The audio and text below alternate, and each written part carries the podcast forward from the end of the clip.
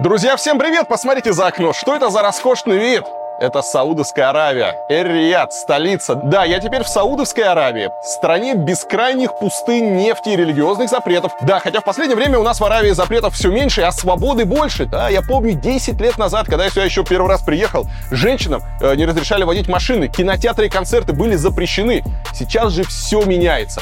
В этом году даже пошли разговоры о дружбе с Израилем, что вообще раньше было невозможно себе такое представить. Но начавшаяся война в Газе перечеркнула все усилия дипломатов. А ведь еще месяц назад в Рияд приезжали чиновники из Израиля. Эх, друзья, все меняется, все меняется, как же быстро все меняется. И единственное, что в этом бушующем мире остается неизменным, это моя к вам любовь дорогие мои подписчики, зрители. Спасибо вам всем, э, что смотрите. Спасибо всем, кто не просто смотрит, а еще ставит лайки. Я напоминаю, что ваши лайки, не то чтобы они мне были важны, хотя мне приятно видеть, когда вы ставите лайки, значит, я вижу, что ролик вам понравился. Но лайки еще помогают YouTube продвигать видео. Поэтому, если вы считаете, что тема полезна, интересна, и вы хотите, чтобы как можно больше людей увидело ролик, не забывайте ставить видео лайк и писать какой-нибудь комментарий. YouTube это очень любит. А еще спасибо всем, кто поддерживает мой канал, всем, кто оформил подписочку на сервис Patreon, на сервис Boosty и подписался на закрытый уникальный канал Варламов Плюс, где я выкладываю разный эксклюзивчик и бэкстейдж со съемок. Ну а если вы еще по какой-то причине мой канал не поддерживаете и хотите это сделать, то все ссылочки будут в описании. Всем спасибо. Ну а теперь начинаем.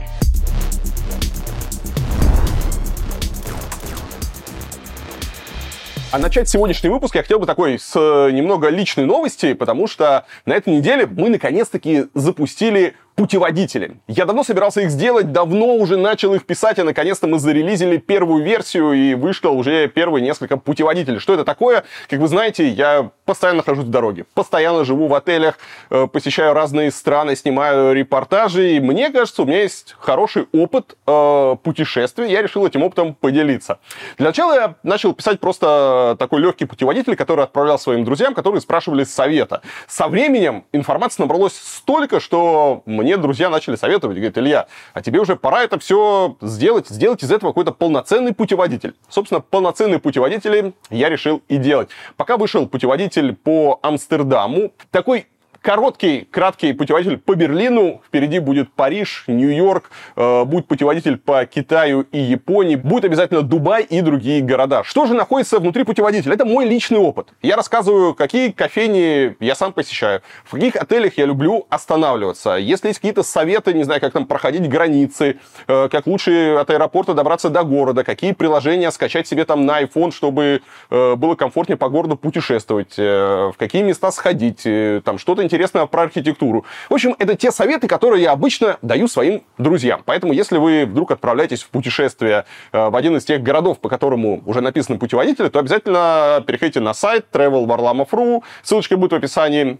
и покупайте путеводитель. Мне кажется, получилось очень круто. Информации прямо много, и эта информация сэкономит вам, я надеюсь, много времени денег и сделает ваше путешествие просто незабываемым. Ну и самое главное, это путеводители живые, информация в них будет постоянно обновляться, чтобы быть актуальной. Я буду добавлять туда новые места, новые советы, и надеюсь, со временем это перерастет, не знаю, э, придется скоро издавать их. Будут такие толстые путеводители, потому что, еще раз, опыта и информации у меня очень много, так что начинаю с вами делиться. Ссылочка будет в описании описании. Переходите на сайт, смотрите, и, надеюсь, вам пригодится и будет интересно. Министр внутренних дел Германии Нэнси Фейзер заявила, что власти страны собираются депортировать сторонников Хамас. По ее словам, правительство использует для этого все законные средства. Фейзер утверждает, что власти Германии придерживаются политики нулевой терпимости к антисемитам и их выступлениям. Защиту евреев она назвала наивысшим приоритетом МВД. После нападения Хамас Германия поддержала Израиль. При этом в самой стране проходили и до сих пор проходят протесты в поддержку Палестины. Только в прошлое воскресенье на такую демонстрацию в центре Берлина вышло около тысячи человек. Полиция разогнала протестующих, задержав 150 человек. Против некоторых из них, особо активных, было заведено 68 административных и 80 уголовных дел. Несмотря на это, пропалестинские митинги в Германии продолжались и на этой неделе. В Берлине арабы вообще заявили, что раз в Газе убивают их братьев и сестер, то они превратят в Газу район Нойкельн. Э, и пообещали буквально все сжечь. Сжечь, правда, пока удалось только несколько автомобилей, а заодно нанести травмы десяткам полицейских. Здесь самое интересное в этой истории это то, что люди, которые, судя по всему, неплохо себя в Германии чувствуют, там на пособиях, на какой-то помощи, в общем, э, нормально, э, там о них заботятся, и они чего-то вдруг решили угрожать немецкому правительству, которое они вообще не выбирали, это не граждане, они не голосовали. Им что-то не нравится, но они почему-то не хотят поехать, не знаю, ну, э, сражаться, например, с Израилем, да, как э, э, есть там, наверное, для этого какие-то возможности. Они вместо этого что делают? Они угрожают сжечь, сжечь район Нойнкёльн. Э, и пикантность всей этой ситуации, всех этих угроз заключается в том, что именно в этом районе они и живут. Вот. Э, удивительная просто история, когда люди громят и угрожают сжечь тот район, в котором живут они, в котором их приютили. В России за последний год в 10 раз выросло количество вакансий, где требуется умение работать с нейросетями. К таким выводам пришли аналитики сервиса hh.ru. Искусственный интеллект так быстро проникает во все сферы, что, возможно, скоро подобные навыки понадобятся не только айтишникам и дизайнерам, а зарабатывать при помощи нейросетей можно уже сегодня. Например, вы можете взять заказ на расшифровку видео.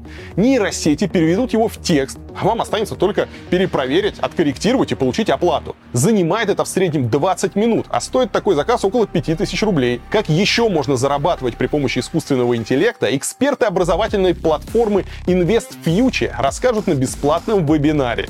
На нем вы узнаете, на что нейросети способны уже сейчас, как они ускорят работу и где брать заказы. Практикующий специалист по нейросетям поделится реальными кейсами, как зарабатывать от 30 тысяч рублей в месяц, тратя на это 2-3 часа в день. Ну а если вы будете работать полный день, то можно получать до 200 тысяч в месяц. Если вы освоите нейросети, вы сможете не только зарабатывать на них, но и применять в вашей нынешней работе. Это поможет сэкономить вам 3-4 часа в день. Если хотите узнать больше о возможностях этого инструмента и получить список из 2000 нейросетей для самых разных задач, регистрируйтесь на вебинар по ссылке в описании к этому видео, ну или по QR-коду, который вы видите на экране.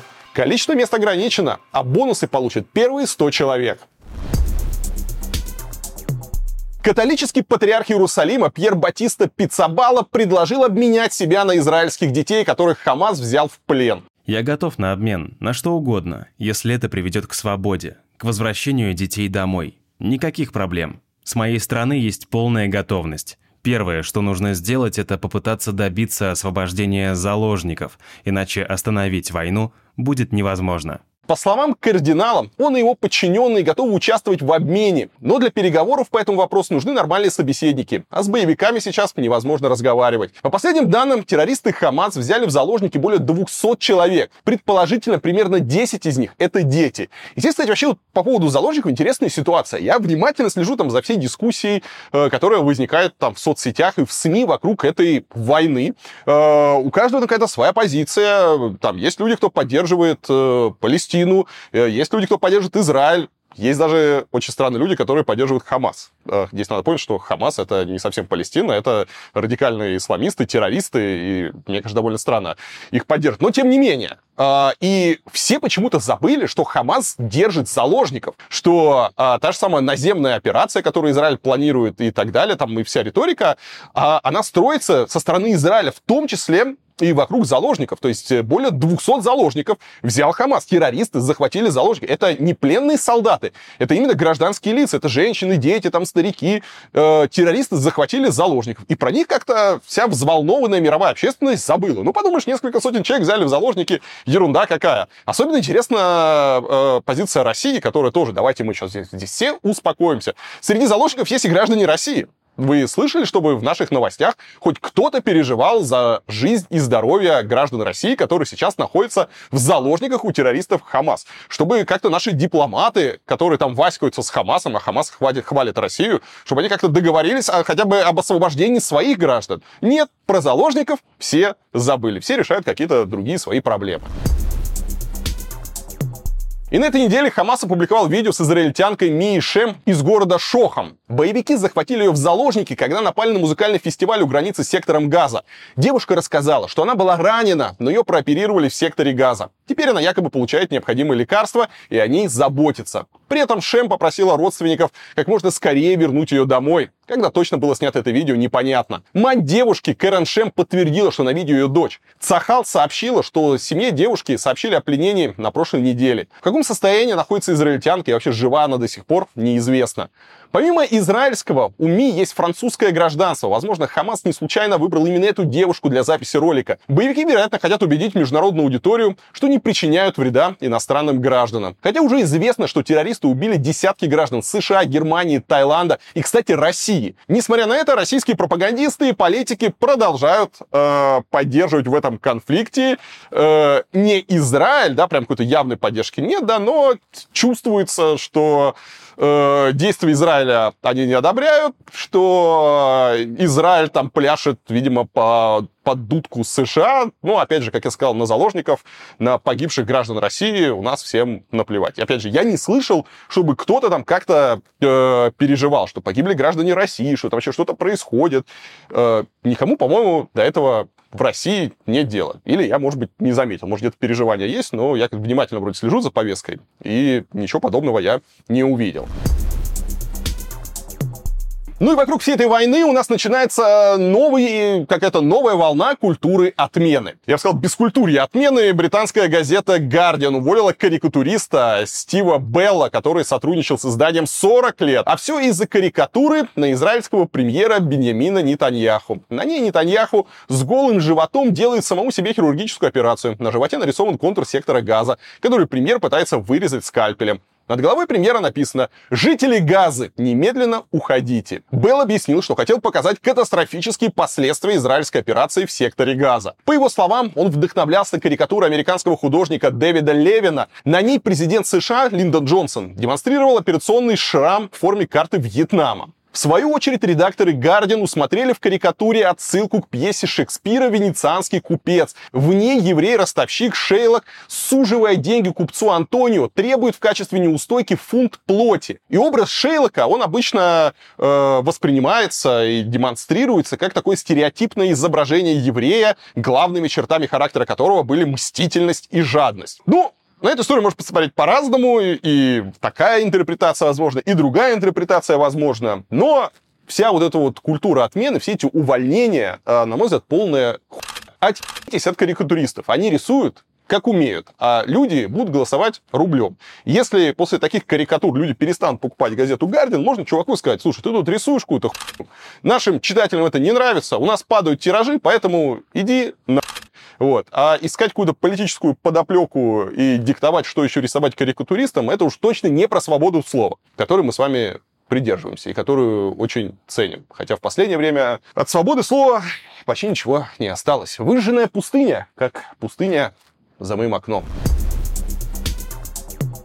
Нападение Хамас и ракетные удары по сектору Газа спровоцировали дипломатический конфликт между Израилем и Колумбией. Да, откройте карту, где Израиль, где Колумбия.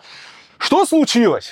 Фух, Очередной пи*** случился, друзья. В общем, все началось с того, что президент Колумбии Густаво Петро сравнил удары Израиля по сектору Газа с подавлением нацистами восстания евреев в Варшавском гетто в 43 году. Власти Израиля немножко охуели от такой интерпретации и назвали такие высказывания антисемитскими. Израиль даже вызвал в МИД посла Колумбии и приостановил экспорт в страну какого-то оборудования для обеспечения безопасности. Израильский посол в Колумбии Гали Деган заявил, что никогда не слышал, чтобы кто-то из демократического арабского мира сравнивал израильтян с нацистами.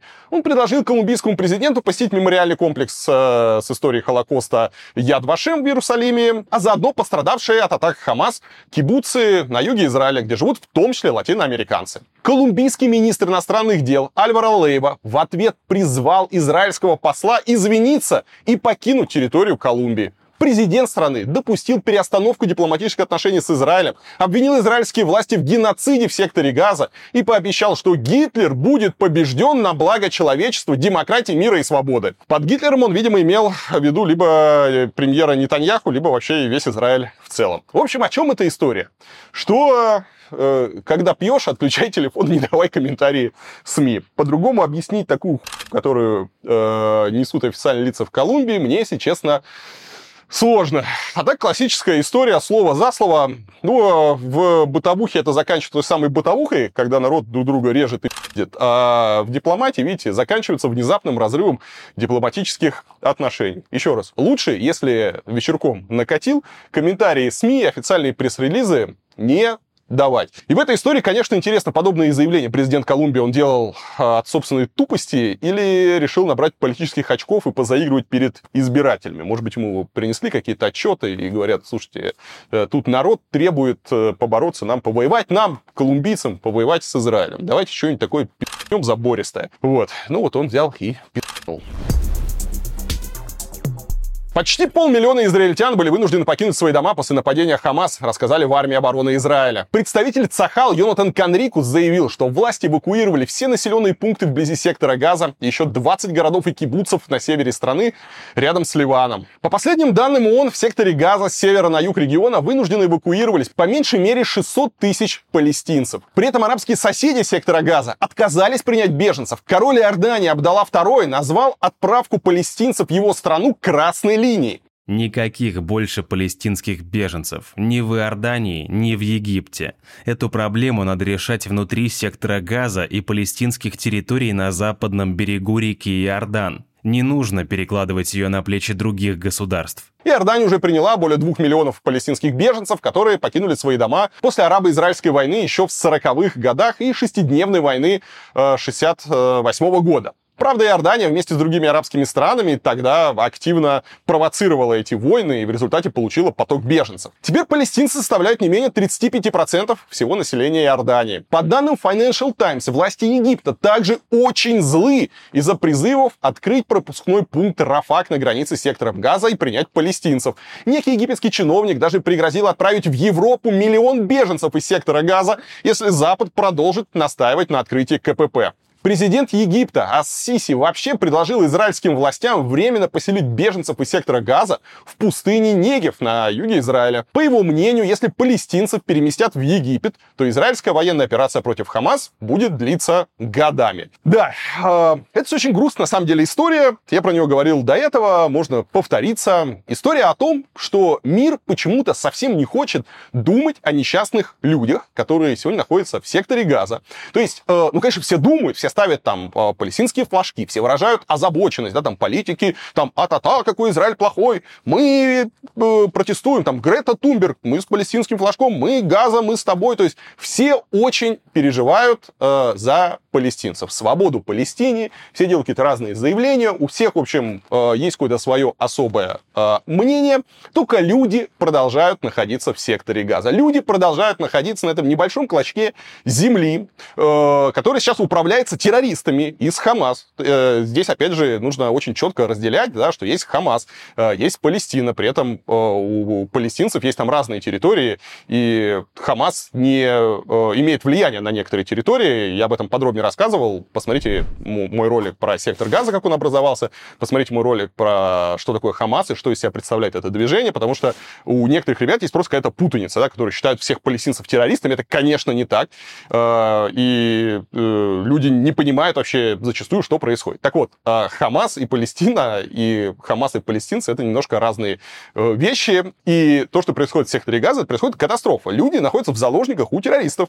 Они э, находятся под властью радикальной исламской группировки, идеологии, главной идеологии которой — это уничтожить Израиль, уничтожить всех э, евреев, и с которой сегодня Израиль э, сражается, да, и про то, что делает Израиль, мы с вами еще там подальше поговорим, да, там тоже есть ко всему этому вопросы, но сейчас важно казалось бы, важно сохранить жизни людей, важно их как-то защитить и э, вывести их из-под обстрелов, чтобы э, перестали умирать там дети, женщины, страдать там мирные люди, как это обычно происходит. То есть, если мы посмотрим с вами на войну между Россией и Украиной, мы сейчас не будем там э, вдаваться в какие-то подробности, но мы с вами видели э, и продолжаем видеть там различные волны эвакуации. Э, если там Россия где-то готовит наступление, Украина эвакуирует своих граждан, и при этом это принудительная эвакуация. Там идет речь о том, что это наш дом, мы отсюда не уйдем. Да, какие-то есть уже совсем упоротые какие-то старики, которые там остаются, но э, принудительно эвакуируют граждан. Россия тоже эвакуирует, когда там э, идут какие-то контратаки, тоже эвакуирует, ну, наверное, старается, по крайней мере, делает вид, что старается защитить. Кстати, относительно эвакуации, вспомните, что предшествовало началу войны. Э, перед тем, как э, Россия начала полномасштабную войну в Украине, что было? Была эвакуация э, жителей, там, женщин и детей из Донецка. Помните эти автобусы, эти переселения, эти лагеря там в Ростове, расселение. Была целая программа по эвакуации. Конечно, это была больше имиджевая история, но, тем не менее, как минимум на словах, да, все равно эвакуировали людей и делали вид, что заботятся о мирных э, гражданах.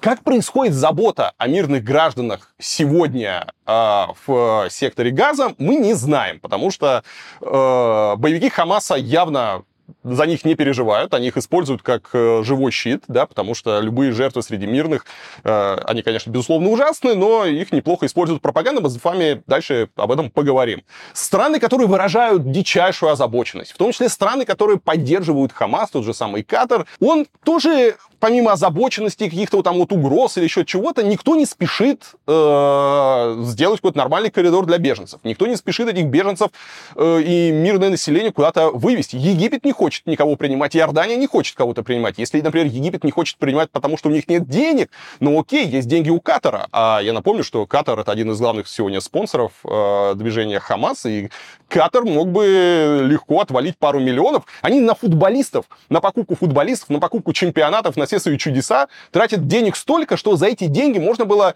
не просто палаточный лагерь, не просто какую-то э, инфраструктуру для беженцев построить, а можно было сделать нормальный суперсовременный город, куда э, всех несчастных женщин и детей построить там санаторий с трехразовым питанием, и их туда перевести, чтобы они перестали гибнуть э, там под пулями. Потом уже разбираться с Израилем, потом уже выяснять, там, бомбить, не бомбить. Но сейчас нужно спасти людей. И об этом никто не говорит, как решить проблему. То есть э, никто не предлагает никакие варианты. Или, может быть, я плохо, плохо смотрю, вроде внимательно читаю все новости. И происходит просто какой-то пи***, потому что до простых людей, которые стали заложниками всей этой ситуации, никому нет дела. Друзья, а вы знаете, чем отличается бережное отношение к памятникам архитектуры от наплевательского? Дверями. Просто съездите в Питер, и вы удивитесь, сколько уродских металлических дверей портят там прекрасные исторические здания. Если в историческое здание вставлена такая убогая металлическая дверь, мы в Питере. Прекрасный, прекрасный дом. И посмотри на дверь. Видишь, была красивейшая дверь. Они вот везде вставили эти ржавые двери. Восстановление исторических дверей – одно из направлений моего фонда внимания. Сейчас у нас в работе сразу несколько проектов. И вот в августе началась работа по воссозданию оригинальных дверей дома Аринан Тала в Выборге. Это очень красивый дом в стиле финского национального романтизма, созданный по проекту архитектора Алана Шульмана. А еще недавно мой фонд получил долгожданное разрешение на работы в доме Бака. Там ждут реставрации оригинальная входная дверь и тамбурные двери. Ну а москвичи могли заметить пропажу исторической двери в Плотниковом переулке на Арбате. Не переживайте, это ребята из фонда забрали ее на восстановление. Также в процессе восстановления двери дома Баранников в Краснодаре. Сбор на восстановление дверей в Выборге недавно был закрыт благодаря пожертвованию финансистов из Москвы. Но на остальные проекты все еще нужны деньги. Общая стоимость реставрации двери в Плотниковом переулке с фрамугой и остеклением составляет 520 тысяч рублей. 300 тысяч собрали жители дома и района, остальные деньги собирает фонд. А на двери дома Баранника нужно 190 тысяч рублей. Также продолжается сбор на дом Бака. Там необходим 1 миллион 800 тысяч рублей. Если вы хотите стать спонсором одного из самых знаменитых доходных домов Петербурга, вы можете связаться с нашим фондом, чтобы обсудить детали сотрудничества. Ну а если вы хотите поддержать э, фонд внимания или конкретный проект, вы можете выбрать один из способов перевода денег на сайте. Это можно сделать с российских карт или через Telegram, Patreon, Donation Alerts э, или через крипту том числе с оформлением криптоподписки. Все ссылочки ищите в описании к этому ролику. Ну и понятно, что мы продолжаем даже тему обсуждать. Э, да, э, сменился фокус всех информагентств, все следят за тем, что сейчас происходит в Израиле, будем следить. И мы с вами, и безусловно, э, главное событие, главное событие этой недели, и оно, мне кажется, особенно важное, ему мы сейчас уделим побольше внимания, да, потому что то, что на этой неделе произошло, это э, событие, которое, как мне кажется, войдет в, во многие учебники журналистики, как пример того, что с легкой руки соцсетей современных медиа можно за один вечер э, начать буквально Третью мировую войну. Я, конечно, ни в коем случае не предлагаю начинать там бороться с соцсетями и регулировать медиа. Тут и без меня желающих достаточно. Я лишь говорю о том, что если нам боженька послал карьерный огромный экскаватор, а нам очень хочется вспахать им огород, то хорошо бы уметь с этой махиной как-то грамотно обращаться, чтобы случайно при вскапывании не разнести свой дом, да еще и дом соседа заодно. Думаю, вы уже начинаете догадываться, что я хочу сказать. Да, я хочу сказать о трагедии, о трагедии, которая случилась вечером во вторник в секторе газа. И перед тем, как мы детально обсудим, что же там все-таки случилось, давайте сделаем несколько уточнений, так как тема эта не просто горячая, она взрывоопасная. Я, безусловно, осуждаю любые жертвы среди мирного населения. И меня вовсе не радуют кадры страдания там, палестинских детей, как и не радуют аналогичные кадры с детьми израильскими. Сегодня идет война. И мы на этом канале уже не раз обсуждали, с чего все началось, как можно было избежать всего этого кошмара, и можно ли было избежать его вообще. Войны не начинаются просто так, это результат э, порой неразрешимых противоречий, а в арабо-израильском конфликте, который длится десятки лет, этих противоречий хоть отбавляй. Но сейчас я бы хотел разобрать конкретный эпизод этой войны. Итак, во вторник вечером Хамас обвинил израильскую армию в ударе по больнице Аль-Ахли в центре сектора Газа. По официальным данным, этим учреждением управляла англиканская епископальная церковь Иерусалима. Так как сектор Газа контролирует Хамас, то все первые новости были со ссылкой на лояльное движению СМИ. Катарский телеканал Аль-Джазира сообщил, что в больнице находились мирные палестинские жители и беженцы. По его данным, удар вызвал серьезные разрушения, из-за которых медучреждение не может продолжить работу. Минздрав Палестины заявил, что в результате удара погиб 471 человек. Саудовский телеканал Аль-Арабия утверждает, что жертв около 8 сотен. Хотя мир уже привык к тому, что Израиль проводит операцию против Хамаса и бомбит сектор Газа, и что во время этих ударов есть жертвы среди мирного населения, таких масштабов, чтобы были сотни жертв, до этого еще не было. Новость быстро подхватывают все мировые СМИ. Нью-Йорк Таймс написала, что Израиль нанес удар по больнице в Газе, в результате которого погибли около 500 человек. BBC тоже подала информацию, так будто все ясно. Виноват Израиль. Израильские военные говорят о том, что проводят расследование, но трудно предположить, чем еще мог быть вызван взрыв такого масштаба, кроме как израильским воздушным ударом или несколькими ударами с воздуха. Кстати, заодно сравните, как это непредвзятая СМИ ссылается на палестинскую сторону и как на израильскую. По сообщениям палестинских властей, сотни людей были убиты в результате израильского удара по больнице в Газе. Официальный представитель армии обороны Израиля Даниэль Хагари сообщил о перехватах разговоров в Газе, в которых обсуждался ошибочный запуск ракеты. BBC не удалось найти подтверждение этому заявлению. Даже советник израильского премьера Хананя Нафтали сначала заявил, что Израиль нанес удар по больнице в Палестине. Позже он удалил свой пост и объяснил, что э, тоже узнал о произошедшем из медиа, прочитал это в тех медиа, про которые нам рассказывали, что они не могут пи***ть, про британские, про американские. Это, это, это же эталон журналистики, там все проверяется, на них там все учатся. Ну и чувак э, открыл Нью-Йорк Таймс, э, открыл BBC, посмотрел, и написал сообщение, э, потом удалил, объяснив, что он просто поверил, э, потому что думал, что там-то уж ты не буду. После того, как весь мир начинает охуять, официальный Израиль начинает робко опровергать, говорит, что не наносил удары по больнице, но никто явно не понимает, а, что происходит и как на это надо реагировать. В Израиле уже ночь, и оперативно подготовить какой-то внятный ответ не получается. И здесь мы с вами оказываемся в новой реальности, потому что скорость распространения информации такая, что официальные представители различных ведомств в нее просто не вписываются. То есть информация, она э, распространяется, как едет скоростной поезд куда-нибудь из Москвы в Питер, несется сапсанчик, а тут какой-то чувак, почтальон Печкин с пресс-релизиком на велосипеде пытается догнать, и послушайте мое мнение. Да кому ты нужен? Все, ты остался на пыльной обочине истории. Э, новостной поток стремительно несется вперед. Да и не хочет никто слушать этого почтальона Печкина с его официальными пресс-релизами, потому что появляются моментально в медиа, в соцсетях появляются первые кадры с двором у больницы заваленным трупами. Люди пересылают эти кадры друг другу через мессенджеры, там, через WhatsApp, через э, другие приложения. Все это публикуется в Инстаграме шокирующая информация распространяется сегодня очень быстро. И остановить этот поток никакими оправданиями и пресс-релизами просто невозможно. Это лавина, информационная лавина. К тому моменту, как Цахал и израильские СМИ начинают робко объяснять, что это была э, ракета террористов э, вроде как там исламского джихада. Это, кстати, в отличие от Хамаса, эта террористическая организация в России запрещена. Да, э, как вы знаете, у России есть некоторые, среди террористических организаций есть э, друзья, а есть те, кого мы считаем террористами. Есть, правда, пограничное состояние. Например, Талибан мы считаем террористами, но, тем не менее, талибы участвуют в Питерском экономическом форуме и неплохо так э, общаются с нашими политиками. В общем, официальный Израиль говорит, что это была ракета э, исламского джихада, которая сошла с курса, развалилась, э, ударила по госпиталю. Но к этому моменту уже толпы людей по всему миру выходят на улицы с требованием уничтожить Израиль, потому что эта трагедия шокирует. Появилась информация, что толпа собирается у посольства Израиля в Иордании, полиция и военные пытаются ее разогнать, толпа поджигает ворота. Но некоторые СМИ уже начинают писать, что арабы уже чуть ли не штурмуют посольство, которое якобы уже в огне. А, согласитесь, просто страшная картина, ночь на дворе, э, ну, новости сыпятся, уже посольство горит, посольство горит, начинают сжигать, начинаются погромы. Позже выясняется, что это не так, но кого это волнует? СМИ показывают кадры, как толпы людей бегут по улицам Ливанского Бейрута и требуют от Хезбаллы немедленно открыть второй фронт.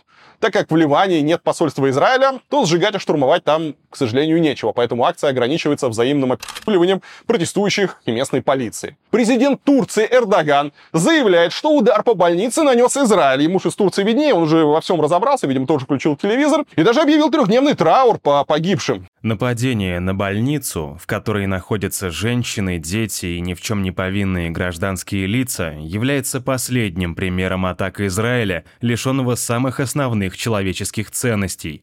Я призываю все человечество принять меры, чтобы остановить эту беспрецедентную жестокость в секторе Газа. Заметьте, еще на этот момент, опять же, как работает медиа, как работает сегодня распространение информации, на этот момент, когда выступает Эрдоган, проходит всего несколько часов, нет никакого расследования. Еще вообще ничего не понятно, но Эрдоган уже выводит толпы людей на улицы, которые требуют еврейской крови. Люди идут консульство Израиля в Стамбуле, э, где происходит столкновение с полицией, небоскреб, где находится диппредставительство, обстреливают пиротехникой, но без особого успеха. В итоге толпа решает э, выместить гнев и громит местный Макдональдс. Чем провинился Макдональдс, который, скорее всего, принадлежит туркам, не очень-то понятно. Израиль выпускает призыв гражданам срочно покинуть Турцию. Уровень угрозы максимальный. Массовые антиизраильские протесты проходят по всему миру. В Германии, Канаде, Египте и других странах. В Берлине неизвестные бросили как коктейли Молотова в здание центра еврейской общины. В Каире жгли израильские флаги. Из-за протестов властям Израиля пришлось эвакуировать своих дипломатов из посольств Египте и Марокко.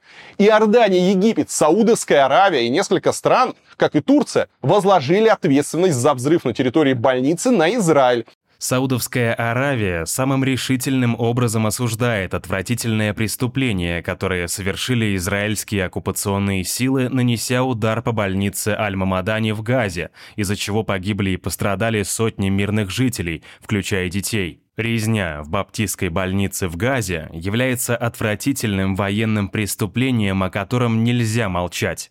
Израиль должен немедленно прекратить свою жестокую агрессию представитель МИД России Мария Захарова назвала произошедшее актом расчеловечивания и заявила, что Израиль должен доказать свою непричастность к этому. А Медведев, как обычно, возложил ответственность на тех, кто цинично зарабатывает и э, бездумно раздает колоссальные деньги на оружие. Ну, понятно, на США. Медведева можно как это использовать. Пип-пип, кто виноват? США.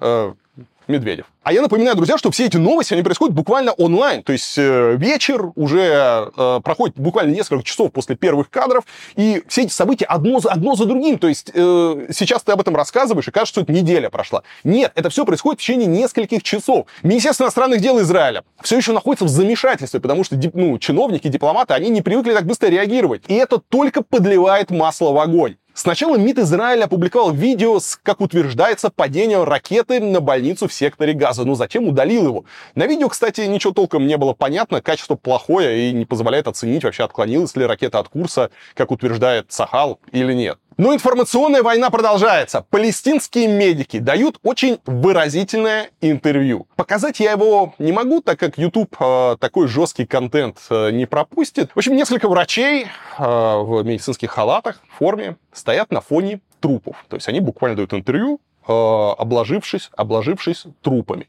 Они говорят о горах тел, во дворе и утверждают, что погибли целые семьи, которые искали в больнице убежище. И, разумеется, обвиняет Израиль и Запад в том, что на их руках теперь кровь детей. Свидетели на камеру в слезах рассказывают, что такого страшного взрыва еще никогда не было, что нет целых трупов, что эти трупы собирают буквально по кусочкам, что все разорвано в клочья вокруг, все завалено сотнями погибших, что огромное количество людей под завалами, что произошла ужасная трагедия. Кадры эти шокируют. Это действительно кадры шокируют. Начинается новая волна распространения э, в соцсетях всего этого шокирующего контента. И люди требуют начать тотальную войну против Израиля. Проходит несколько часов с момента новости о взрыве в больнице, а мир уже гудит. Лидеры арабских стран делают заявления разной степени радикальности. Хизбалла объявляет среду, это все происходит во вторник, днем гнева и возмездия. Над мавзолеем имама Резы в Иране подняли черный флаг мести. Самый страшный флаг это красный, это нужно прямо начать уже э, джихад, а черный это значит надо обязательно прямо отомстить.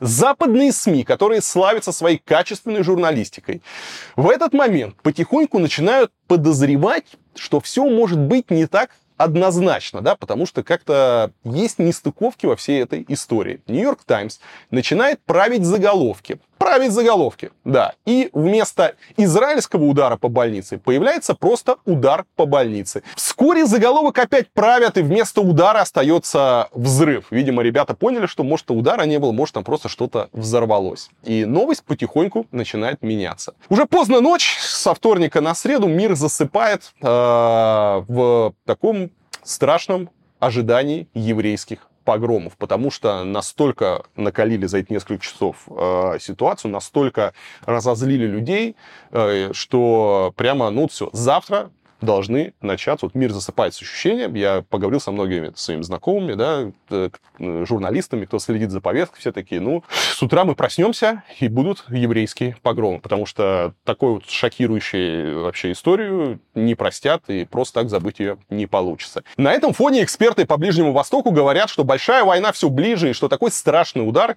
конечно же, выведет конфликт на новый уровень. А утром Утром все просыпаются, и появляются первые кадры из больницы. На них видно, что взрыв действительно был. Вот только он был не в здании больницы, а на парковке перед ней. Это подтверждается, например, фотографиями официального информагентства Газы, QNN и телеканала Аль-Джазира, а также спутниковыми снимками израильской армии. На фотографиях видно, что сгорело немало машин, но прилегающие к парковке здания, в том числе сама больница, серьезно не повреждены. Посмотрите еще раз на эти фотографии. Мы до этого видели удары по газе. Э, которую наносил Израиль, мы видели снесенные кварталы. Да? Мы видели вот кадры, когда просто дома сносятся под ноль. Ну, как вот выглядят удары э, авиации серьезными ракетами, которые уничтожают дома, которые превращают жилые кварталы, они просто превращают в такую бетонную пустыню. Да? Нет, нет ни одного здание, которое стоит. Но здесь, э, больница, мы видим, что все цело. Э, там черепица на крыше, заборчики, все, машины сгорели, да, что-то произошло, да. Но взрыв был явно не той силы, э, которую мы видели до этого. Э, это явно не какая-то многотонная авиабомба, э, которая должна была уничтожить там в радиусе там, десятков метров все строения. Явно что-то не так. На фотографиях двора больницы после взрыва отсутствуют какие-то большие воронки, которые, по идее, должны были остаться, ведь ракета упала по парковке, должны были остаться какие-то, ну, какая-то воронка, то, что обычно оставляют бомбы, которые Израиль использует. Но на парковке видна только одна небольшая воронка, такая, ну, по меркам современного вооружения.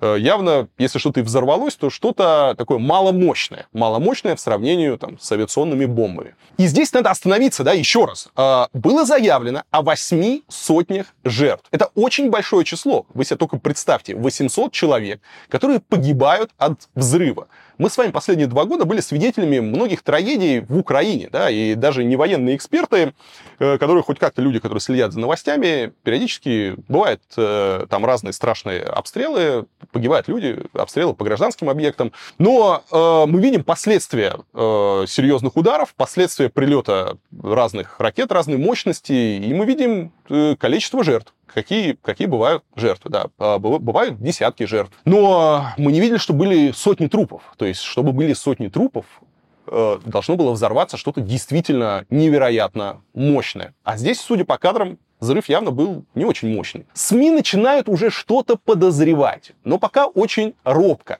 Особенно мы сейчас говорим про западные СМИ, про вот это вот типа э, профессиональную качественную журналистику. BBC, которые еще накануне вечером лихо обвиняли во всем Израиле, рассказывали про сотни трупов, они выпускают заметку, где пишут, что после изучения фото и видео они не нашли огромного кратера от ракеты. Нью-Йорк Таймс удаляет из заголовка информацию о 500 трупах и пишет просто сотни. Нью-Йорк Таймс вообще жалко, ребята, заголовок уже замызгали, заткали, там уже ни одного живого слова в этом несчастном заголовке на второй день у Нью-Йорк Таймс не остается. Про сотни трупов пока продолжают говорить политики, например, Путин. Трагедия, которая там произошла, это ужасное событие. Но сотни убитых и сотни раненых, это, конечно, катастрофа. Власти Иордании, глядя на все это, отменяют запланированный саммит с участием президентов США, Палестины и Египта. Они объясняют это тем, что сейчас невозможно остановить войну и попутно обвинили Израиль в расправах над палестинским народом. Некоторые специалисты высказали мнение, что, судя по фото и видео, прямой авиаудар по больнице выглядит маловероятным. Например, эксперт по военно-воздушным силам британского военного института Расси Джастин Бронкс склоняется к тому, что взрыв был вызван возгоранием топлива э, из-за сбоя во время полета ракеты. Э, если я прочитал мнение различных военных экспертов, э, на момент, когда я записываю этот ролик, какого-то однозначного видения этой ситуации нет, но многие эксперты, они склоняются э, к выводу, что ракета могла развалиться, и вот часть э, с запасом топлива, она могла упасть на эту парковку, от чего сам взрыв, э, он был не такой большой, то есть взрывная волна была небольшая, но возник серьезный пожар из-за того, что э, там были остатки топлива. Доцент университета Вандербильта в США Андрес Ганон также считает, что взрыв был небольшой, а это означает, что пожар, скорее всего, был вызван остатками ракетного топлива, а не детонацией ее боевой части. Общий план взрыва, кстати, попал в прямой эфир Аль-Джазиры. Видно, как с территории газа поднимается яркая точка. Так выглядят запуски ракет. В воздухе она дважды вспыхивает, после чего резко меняет направление и устремляется к Земле. После этого в двух разных местах происходит два взрыва. По мнению трех экспертов проекта GeoConfirmed, второй взрыв как раз произошел на территории больницы Аляхли. По одной из версий, изначально ракету запустили из сектора газа в сторону израильского города Хайфа. Но что-то пошло не так. Что мы увидели в итоге на следующий день? Трагедия действительно произошла. Еще раз, э, нет никакого оправдания э, тому, что произошло. Это очень хуево. Это очень хуево. Погибли, действительно погибли люди. Э, действительно видно, что там был пожар, и, скорее всего, в больнице было много людей. И я не знаю, сколько погибло, потому что достоверной информации нет. Понятно, что там не могло погибнуть ни 800, ни 500 человек. Видно, что нет никаких завалов, про которые нам рассказывал Минздрав Палестины, что под завалами находятся сотни людей, потому что просто нет завалов, да, может, я не очень просто понимаю, по крайней мере, их не показали на фотографиях, да, там мы не видим никаких завалов. Видно, что количество жертв явно э, очень сильно, кратно преувеличено э, стороной э, сектора газа, всеми этими источниками, которые давали. И видно, что СМИ радостно все это подхватили, не проверили информацию, ее публиковали, и большинство людей, кто сегодня знает об этой истории, можете просто провести эксперимент, поговорить с вашими э, друзьями, э, коллегами, родственниками, спросить их, что случилось в больнице, слышали ли они, сколько там было жертв. И вам, конечно, большинство скажет, э, что слышали, да, сотни жертв, 500, 800, потому что в памяти как раз остаются вот эти вот шокирующие новости. В памяти остаются первые новости.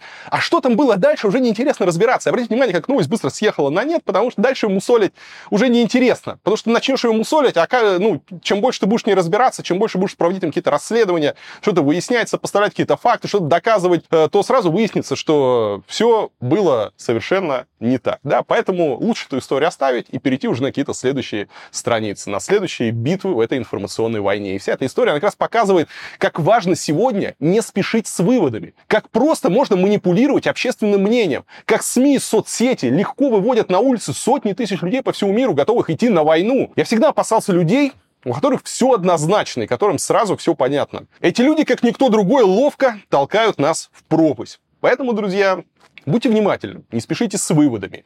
Э, подождите э, когда вы слышите какие-то подобные новости, да, не надо сразу там писать в соцсетях, еще что, да, подождите разных источников, подождите, э, как будут развиваться события, потому что может оказаться, что все на самом деле не совсем так, как вам пытаются подать средства массовой информации.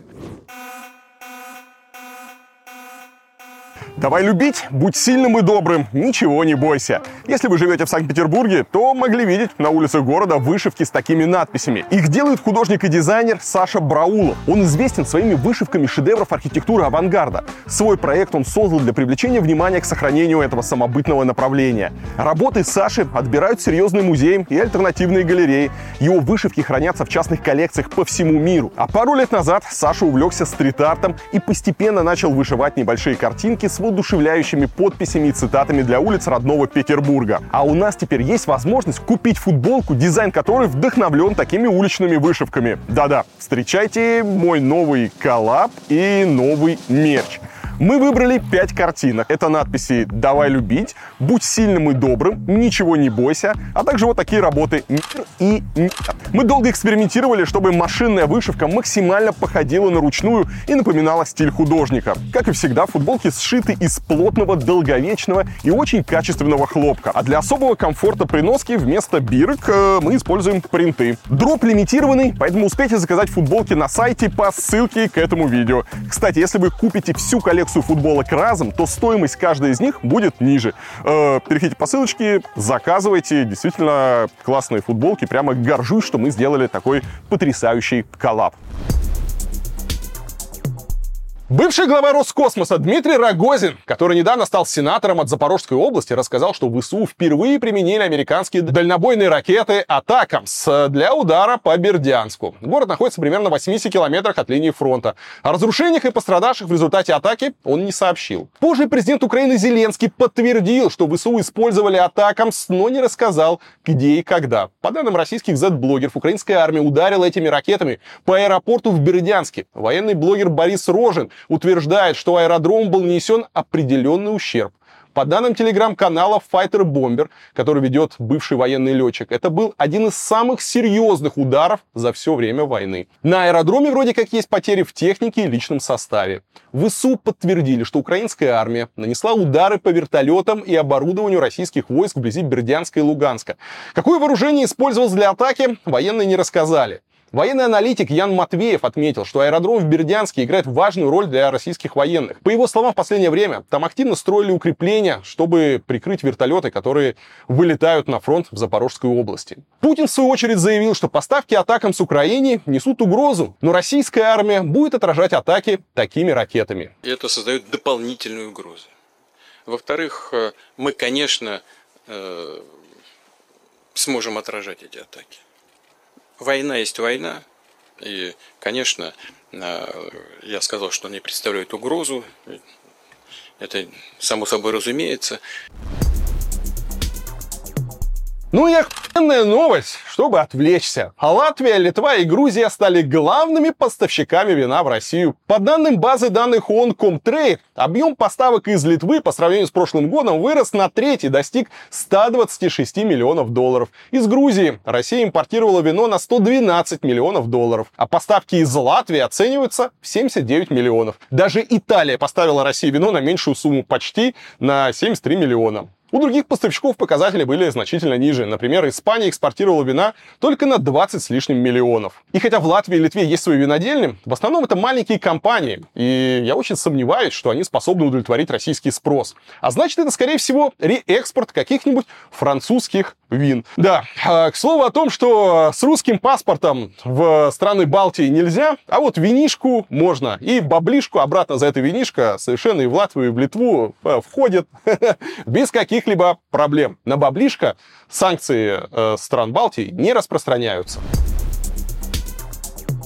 А США тем временем, похоже, решили купить э, нашего союзничка, нашего российского дружочка в Южной Америке, Венесуэлу. Сколько, сколько мы возили с этой Венесуэлы, сколько целовали их в их венесуэльские попки. И, казалось бы, дружба между Россиюшкой и Венесуэлой просто э, незыблема незыблемо. Но пошел раскольчик, а все потому... В общем, американцы предложили Мадуро выпустить политзаключенных и допустить до выборов представителей оппозиции. А в обмен сказали, что получит чувак снятие санкций и э, может дальше продавать нефть с нефтяного сектора хотят американцы снять санкции. И если Венесуэла примет сделку, то в течение полугода э, Венесуэла сможет добывать и экспортировать нефть на любые рынки без каких-либо ограничений. Американские санкции против венесуэльской нефтянки были введены в 2019 году, еще при Трампе. Их частичное снятие стало возможным после того, как Мадуро заключил соглашение с оппозицией перед выборами 2024 года. По идее, он должен разрешить регистрировать независимых кандидатов,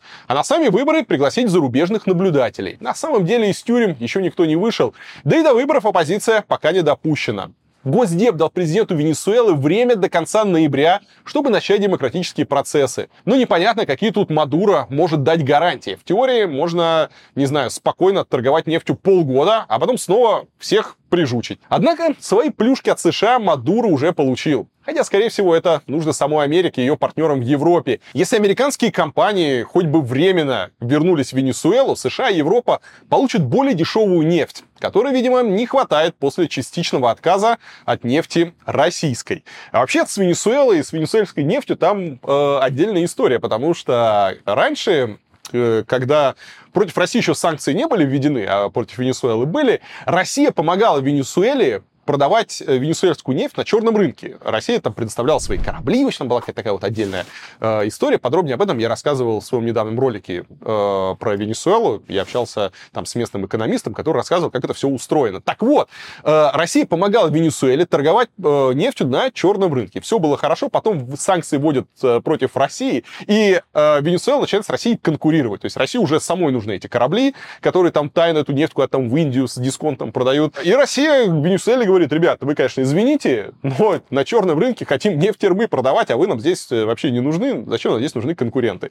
И Венесуэла загрустила. И тут к этой грустной вот Венесуэле подходит э, брат-американец и хлопает по плечику и говорит, ребят, ну что, киданул вас Путин, да, ничего хорошего с Россией не получилось, поэтому давайте опять дружить с нами, строим вместе демократию, продаем нефть и радуемся нормальным отношениям. И что-то мне подсказывает, что Мадуро все-таки неплохо на этой сделке заработает. Тем более выбор он, кстати, может вполне себе честно выиграть. По крайней мере, когда я был в Венесуэле два года назад, то многие люди, с которыми я общался, многие эксперты говорили, что у Мадура очень неплохая поддержка. А если в страну сейчас еще хлынуть нефтедоллары, и он сможет позаигрывать там с нищим электоратом из трущоб, он сможет показать, что уровень жизни растет, да, что ситуация меняется, то это будет просто его лучшей предвыборной программой, он честно выигрывает выборы, э, американцы снимают с него санкции, и Венесуэла начинает там хоть как-то развиваться. Ну, будем внимательно следить за этой страной.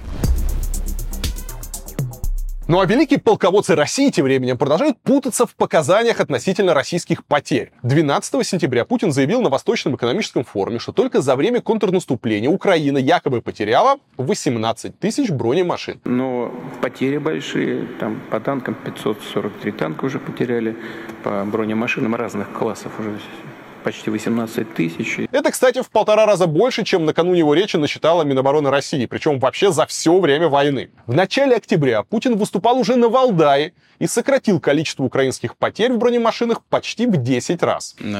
Только с 4 июня э, украинские подразделения потеряли уже свыше 90 тысяч человек. Это, это санитарные и безвозвратные потери.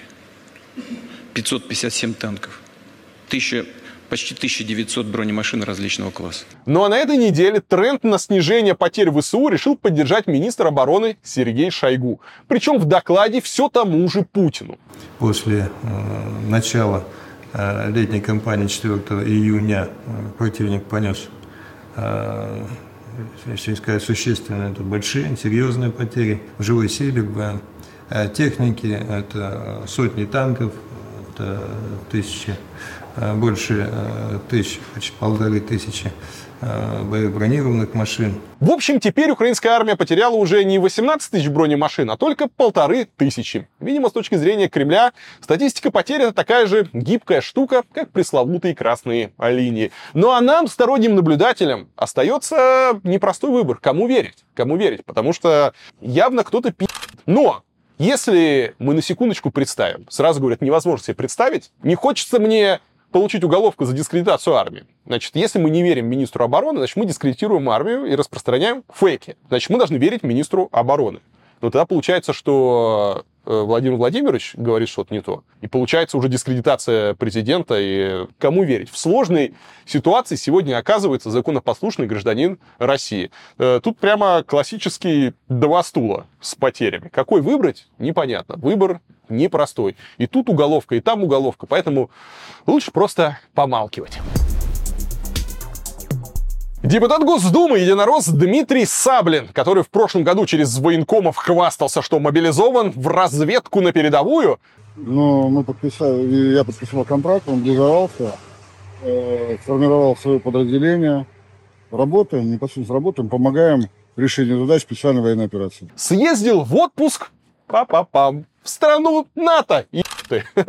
Как выяснило одно замечательное издание, а, он не просто слетал в Турцию, описал патриотические посты о войне в Украине прямо из курортной Анталии. Судя по информации системы бронирования турагентства Сирена Travel, 7 октября Саблин с женой улетел в Анталию из Москвы через Сочи, а 12 октября прямым рейсом вернулся в Россию. Это не помешало депутату постить в телеграмчике высеры в стиле Медведева о том, как коварный Запад выдал киевскому режиму лицензию на убийство мирных жителей Донбасса. Иронично, что там же он пишет про неприкрытую изнанку двойных стандартов. По-моему, двойные стандарты — это когда пи*** избирателям а, про свои подвиги на войне и козни коварного НАТО, а сам ездишь в то самое НАТО, понежиться на пляжике, потусить там в all-inclusive, а, побухать и поесть кебабчиков. Кстати, тоже издание отмечает, что Саблин и члены его семьи летают в Турцию чуть ли не каждый месяц. Да-да, пока идет война. Сам депутат при этом пользуется дипломатическим паспортом.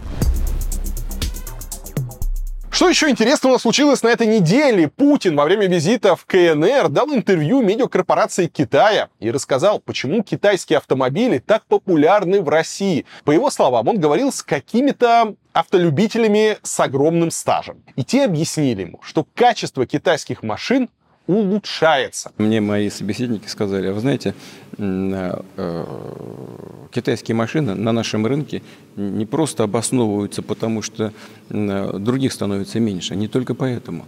Качество улучшается. А качество китайских автомобилей улучшается.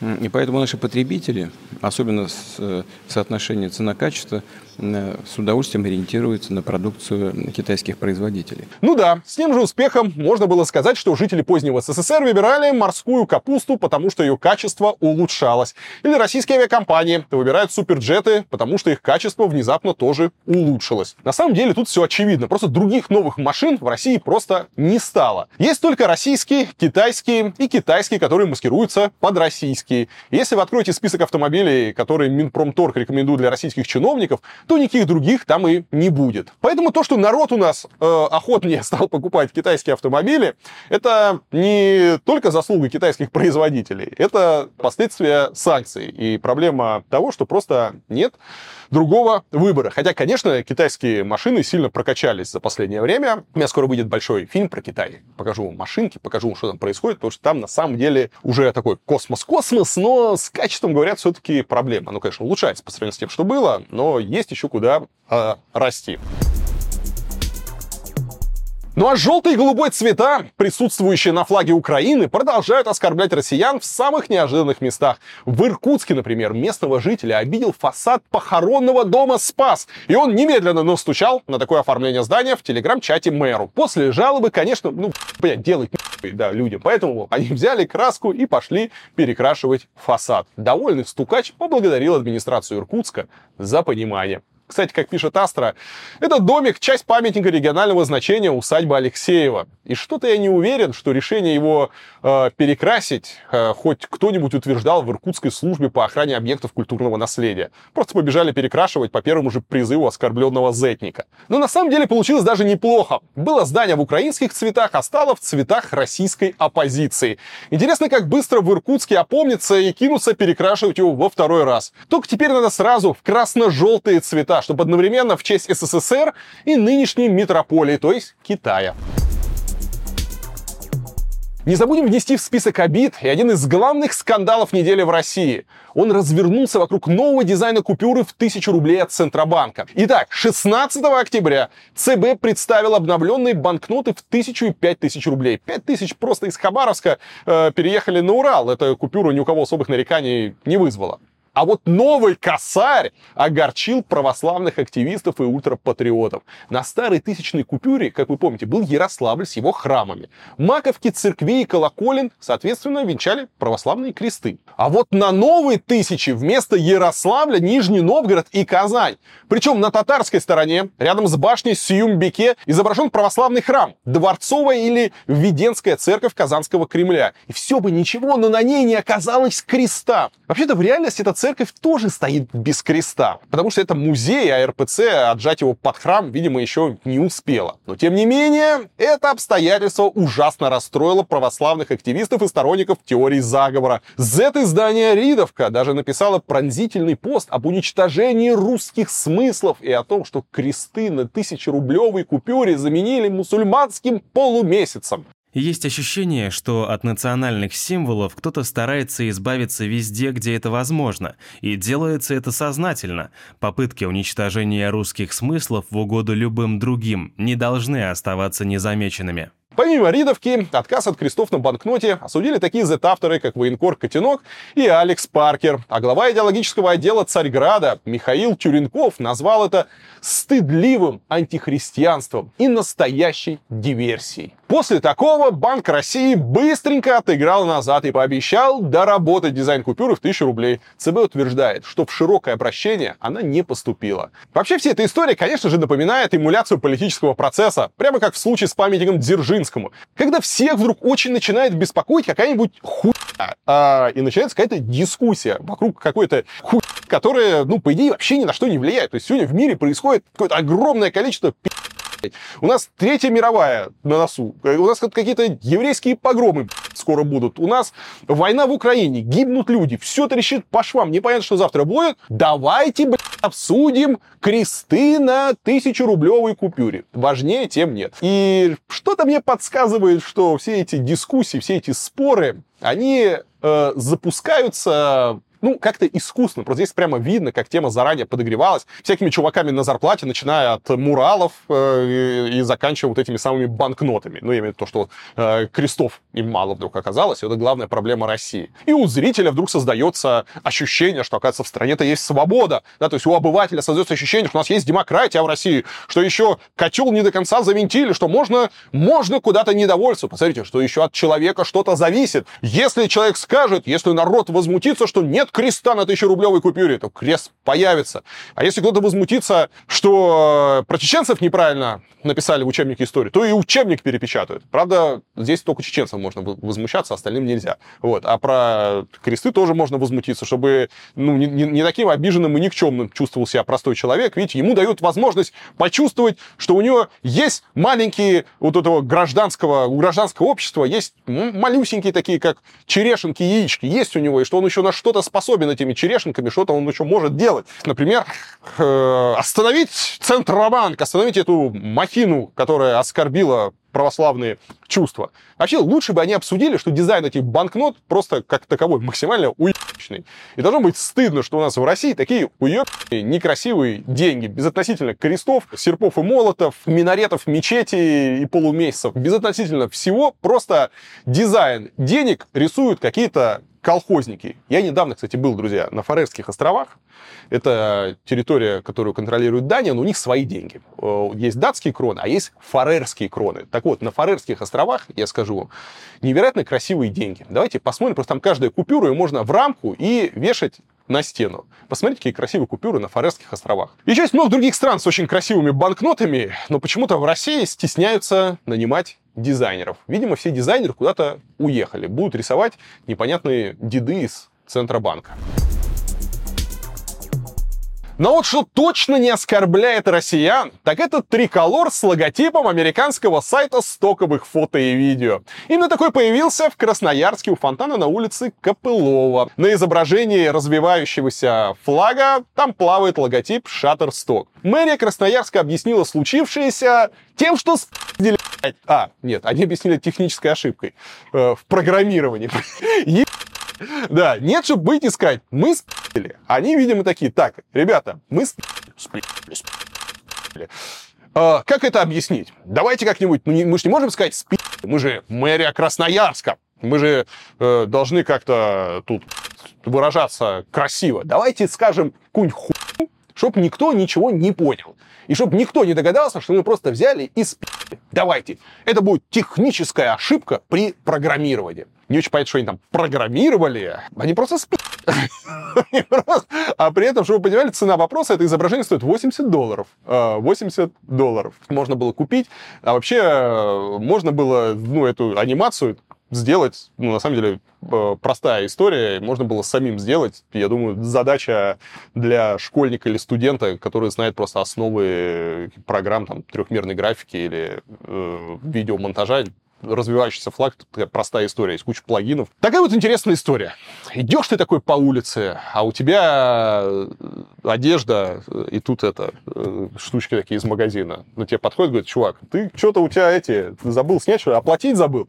А ты говоришь, э, это ошибки при программировании. Будут судить скоро какого-нибудь из Красноярска жулика-чиновника и говорят, сука, наворовал деньги, наворовал деньги, построил себе дачу, золотые унитазы, все остальное. Он говорит, это техническая ошибка при программировании. Такой вот у нас новояз.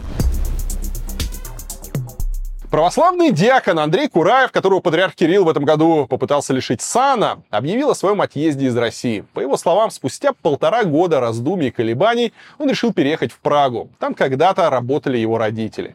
«Мой московский мир разрушен. До некоторой степени боль пришедшей одинокой старости может быть смягчена погружением в атмосферу счастливого пражского детства и пониманием того, что здесь мои родители провели самые счастливые годы своей жизни. В Чехии Кураев намерен писать и читать лекции. Он добавил, что это трудовая миграция и выразил надежду, что сезонная. Еще в конце 2020 года епархиальный церковный суд Москвы лишил Кураева сана за то, что тот оскорбил протеерея Александра Агейкина. Этот поп умер от коронавируса, от которого призывал лечиться молитвой. Акураев тогда написал, что этот тупой карьерист, сделавший карьеру в сфере вип-сервиса. Патриарх Кирилл на два года наложил мораторий на решение суда. Но так как Кураев не приполз к РПЦ на коленях с мольбой о пощаде, в апреле прошлого года оно вступило в силу. Правда, сам диакон сказал, что лишить его сана было уже невозможно, потому что за это время он успел перейти в другую епархию. Новоиспеченный митрополит Симферопольский и крымский Тихон, которого называют духовником Путина, сравнил свое назначение на полуостров со ссылкой на Колыму. Что такое Крым был в, древ... в, древ... в, не... в Древней Греции, Византия? Колыма. Это Колыма. Это для нас он Крым. А для них это было место, где люди не жили нормально. Ссылали туда и Златоуста, и Климента, да, Папу Римского, на Колыму. Вот и мне на курорты Колымы. Раньше Тихон заведовал метрополией в Пскове, но в Крыму для него отгрохали историко-культурный парк Херсонес Таврический. Как пишет агентство, из бюджета на него ушло более 18 миллиардов рублей, и это не окончательная сумма. Так что Колыма у папа Тихона будет самая комфортная и дорогостоящая. Кстати, ради него с поста убрали старого митрополита Лазаря, который остался служить в УПЦ, а по сути РПЦ, даже после аннексии Крыма и после начала войны попал под санкции Киева.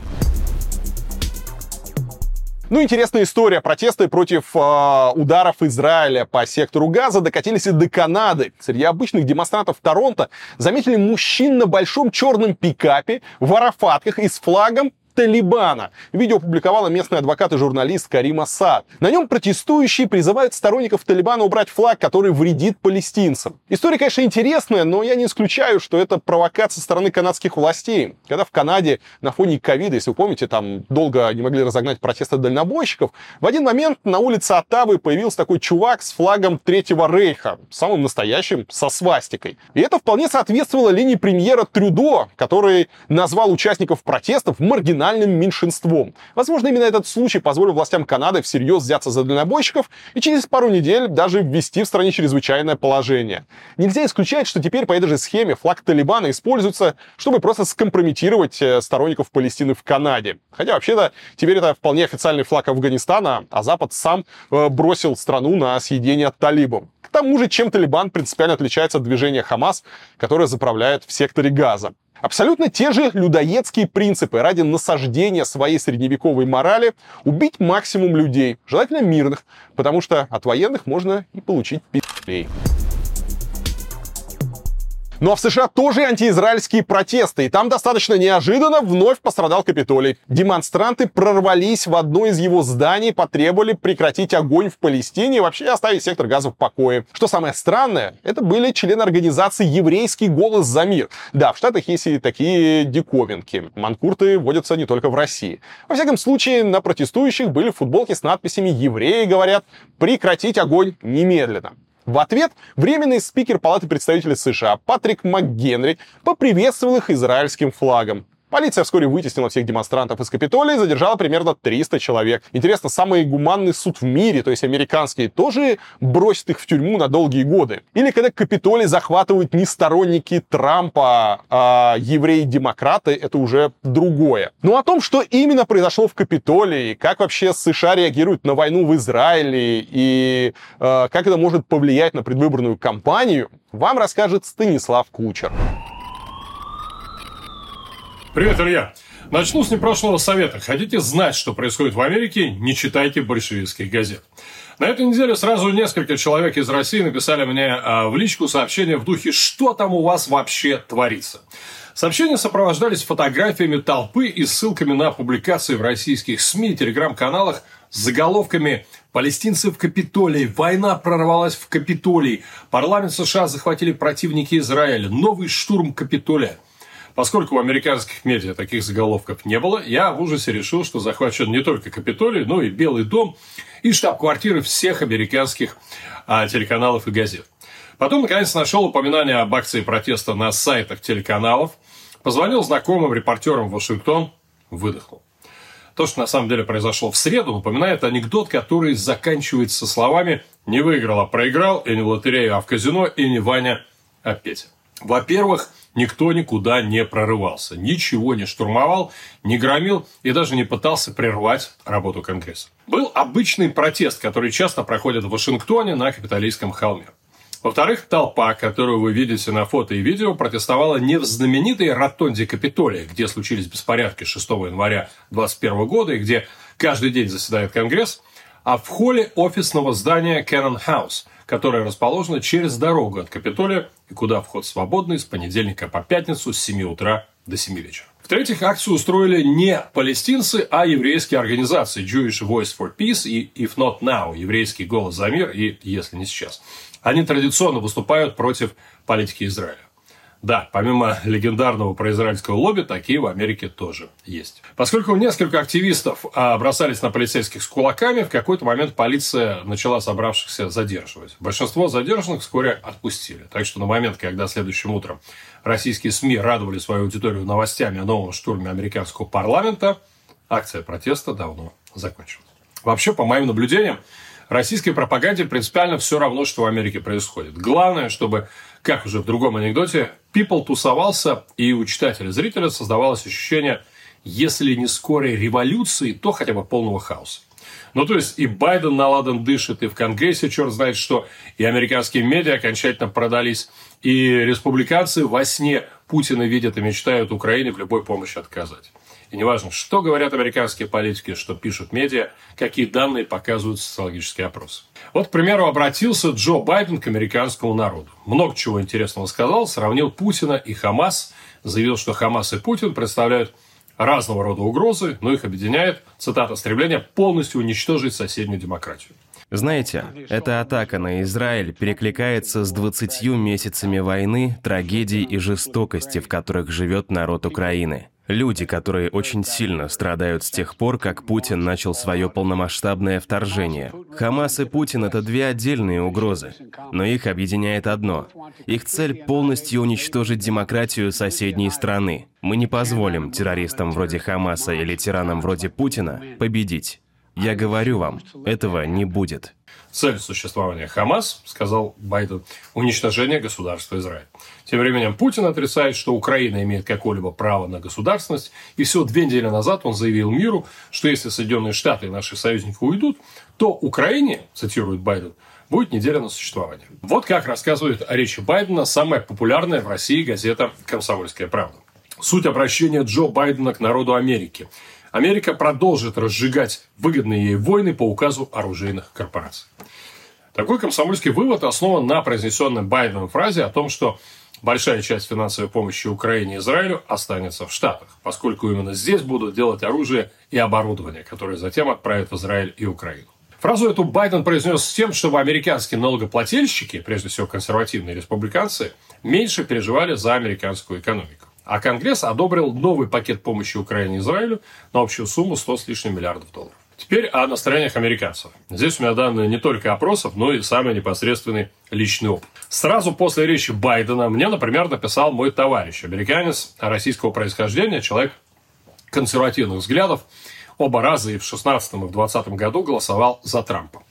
Полтора года назад он вообще переехал в Техас, чтобы быть в правильной части страны. Ну, то есть, казалось, просто надежда и опора российской пропаганды. Так вот, он мне написал, что ему очень понравилось обращение Байдена, и что главное, на что он теперь надеется, это что Байден слово сдержит и действительно направит в Конгресс новый пакет помощи, а республиканцы его одобрят. И он такой не один. Вообще, тот факт, что Кремль, а, вместо того, чтобы осудить Хамас, выступил с прохамасовской и антиизраильской риторикой, лишил Москву симпатий многих республиканцев, которые раньше, если не открыто поддерживали позицию Путина в войне с Украиной, то как минимум ее объясняли. В пятницу в эфире старейшей русскоязычной радиостанции Нью-Йорка Дэвидсон Радио провели опрос. Одобряете ли вы предложение Байдена о новом пакете помощи Украине и Израилю? Большинство слушателей ответили «да», при том, что аудитория станции процентов на 80 республиканцы и еще месяц назад выступали против поддержки Украины. Теперь эти люди мыслят по принципу «если Путин против, то мы за». Что касается возраста Байдена и проблем с ним связанных, э, на чем в российских медиа не оттаптывается только ленивый. Лучшей иллюстрацией этой темы стал близ-визит американского президента в Израиль, который публично поддержали все американские политики, включая республиканских. Даже э, мои знакомые трамписты, кто обычно шутит о немощи Байдена, заметили, старик молодец, мощно выступил, поддержал союзников в трудную минуту. Еще одна раскрученная в России американская история, связанная с реакцией на войну Израиля против Хамас – Ответ спикера Госдепа Мэтью Миллера на вопрос о возможности международного расследования взрыва во дворе больницы Аль-Ахли в секторе Газа. Я бы, честно, а, об этом ответе ничего не узнал, если бы не все те же российские медиа. США выступили против международного расследования удара по больнице в Газе, сообщили кремлевские СМИ в четверг. Поскольку ссылок на первоисточник в большинстве из них я не нашел, а те, что были опубликованы, вели в никуда, я зашел на сайт Госдепа и своими глазами посмотрел весь брифинг Мэтью Миллера. Да, действительно. В какой-то момент ему был задан вопрос, поддержат ли Соединенные Штаты международное расследование. На что Миллер ответил, цитат, «Я не думаю, что в данный момент это уместно. Правительство Израиля предоставило более чем достаточно доказательств в поддержку своего утверждения, а, что это был ракетный обстрел а, из сектора газа, который, к сожалению, обрушился на эту больницу. Правительство Соединенных Штатов проводит собственную оценку. И я бы просто сказал, добавил Миллер, что со стороны Хамаса мы видим заявление, а, не подкрепленное вообще никакими доказательствами. И очень жаль, что многие люди верят заявлениям террористической организации, тем более, что они не предоставили каких-либо доказательств своей версии, в то время как правительство Израиля предоставляет. А конец статы Миллера. Ну, то есть человек отвечает «я не думаю» и четко объясняет почему. А российская пропаганда с помощью правильно сформулированных заголовков создает у читателя ощущение, что американское государство противится международному расследованию трагедии. При том, что сама трагедия, как окончательно прояснилось уже в начале недели, оказалась далеко не такой масштабной, хоть и все равно трагедией, как ее пыталось представить подконтрольное Хамас Министерство здравоохранения Палестины.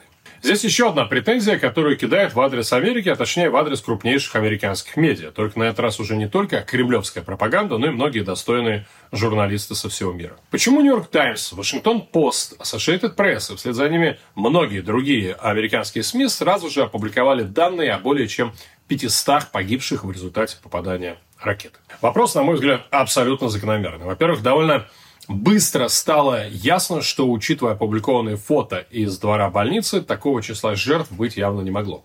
Во-вторых, информация пришла не от корреспондентов на месте, а от Минздрава Палестины, который находится под полным контролем Хамас. Зачем американским мейнстрим-медиа на перегонки цитировать террористов? В отличие от России, в Штатах Хамас официально признана террористической организацией. Ответ, мне кажется, прост, и кроется он как раз в слове «на перегонки». Когда где-то в мире начинается война, американские медиа соревнуются в оперативности, стремясь сразу же выдать информацию по максимуму. Это во-первых. Во-вторых, и это тоже имеет значение в ситуации, когда правительство США официально объявило о поддержке Израиля, медиа, а они, напомню, частные, предельно важно, им предельно важно показать обществу, что они самостоятельны и подают информацию с разных сторон.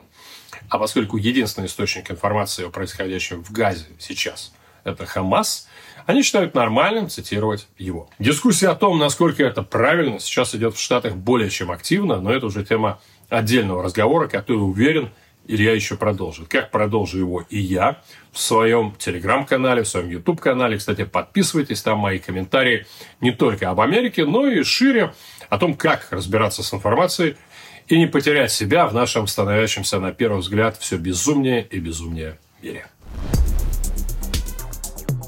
Интересные новости приходят из Польши. Правящая партия консерваторов хоть и победила на выборах, но уже не может получить большинство в парламенте. Оппозиция, либералы и левые, объявила о своей победе. Если оппозиционеры между собой договорятся, они смогут собрать коалицию и сформировать правительство. Консерваторы правили в Польше последние 8 лет. Помимо таких замечательных мер, как борьба с нелегальными мигрантами, они наворотили немало всяких хуй. Например, запретили аборты, вернули госпропаганду и поставили под угрозу независимость судов. И теперь им это аукнулось. Это заметили даже в России. Так называемый политолог Сергей Марков написал, что главная причина поражения правящей партии вам покажется неожиданной. Это аборты. Правящая партия по религиозным причинам стала ограничивать аборты, и женщины это не простили и проголосовали против. Это и стало решающим фактором, который утопил Качинского. По словам Маркова, самые главные политические вопросы социальные. Действительно, очень неожиданно. Но вообще представителям российской власти есть над чем задуматься. Сейчас политики в России как раз взяли курс на отмену абортов. Конечно, в Польше не умеют так красиво рисовать результаты выборов, но все равно вряд ли Кремль захочет получить еще одну точку социальной напряженности перед выборами президента. А вот после уже можно будет воротить все, что угодно. Тем более, что Песков уже сказал, что у Путина в России конкурентов нет и быть не может. Мы неоднократно говорили, что президент Путин, э, безусловно, является политиком, государственным деятелем номер один у нас в стране. И мое личное мнение, хотя я вряд ли имею право его говорить, но нарушая правила, могу сказать, что его конкурентов в настоящий момент нет и быть не может в Российской Федерации. А почему не может, кстати, быть конкурентов? Может, потому что одного очевидного конкурента убили, другого посадили на бесконечное количество лет? Может, э, потому что Кремль так боится конкуренции, что при любом удобном случае дискредитирует даже системных оппозиционеров, таких как Фургала и Грудинин? А может быть, если вдруг разок провести честные выборы, внезапно выяснится, что глубинный народ России э, не очень-то хочет э, вечного царя? В общем, много вопросов, много вопросов, так много вопросов, и так мало ответов. Ольга Скайбеева утверждает, что интервью Путина, то самое, в котором он говорил об автомобилях, показали все телеканалы Китая. Какой бы китайский канал сейчас не включил, там везде транслируют интервью российского президента. Кстати, несмотря на то, что делегации в самом деле 150, Путин официально пекинской стороной заявлен как почетный и главный гость этого саммита. На самом деле, как отмечает телеграм-канал «Китайская угроза», 15 октября лишь один китайский канал показал три коротких новостных выпуска под такими заголовками. Путин Си Цзиньпин является признанным лидером в мире. Путин, двоеточие, да? А, идеи, выдвинутые Си Цзиньпином, имеют практическое значение. И Путин современное строительство пояса и пути способствует взаимной выгоде. В общем, как мы видим по китайским СМИ, визит Путина китайская пропаганда в основном использует, чтобы подчеркнуть значимость председателя Си. А самому Путину китайцы уделили достаточно внимания лишь 19 октября, когда на первой полосе Жэньминь Жибао вышла статья, опять же, о его встрече с Си Цзиньпином.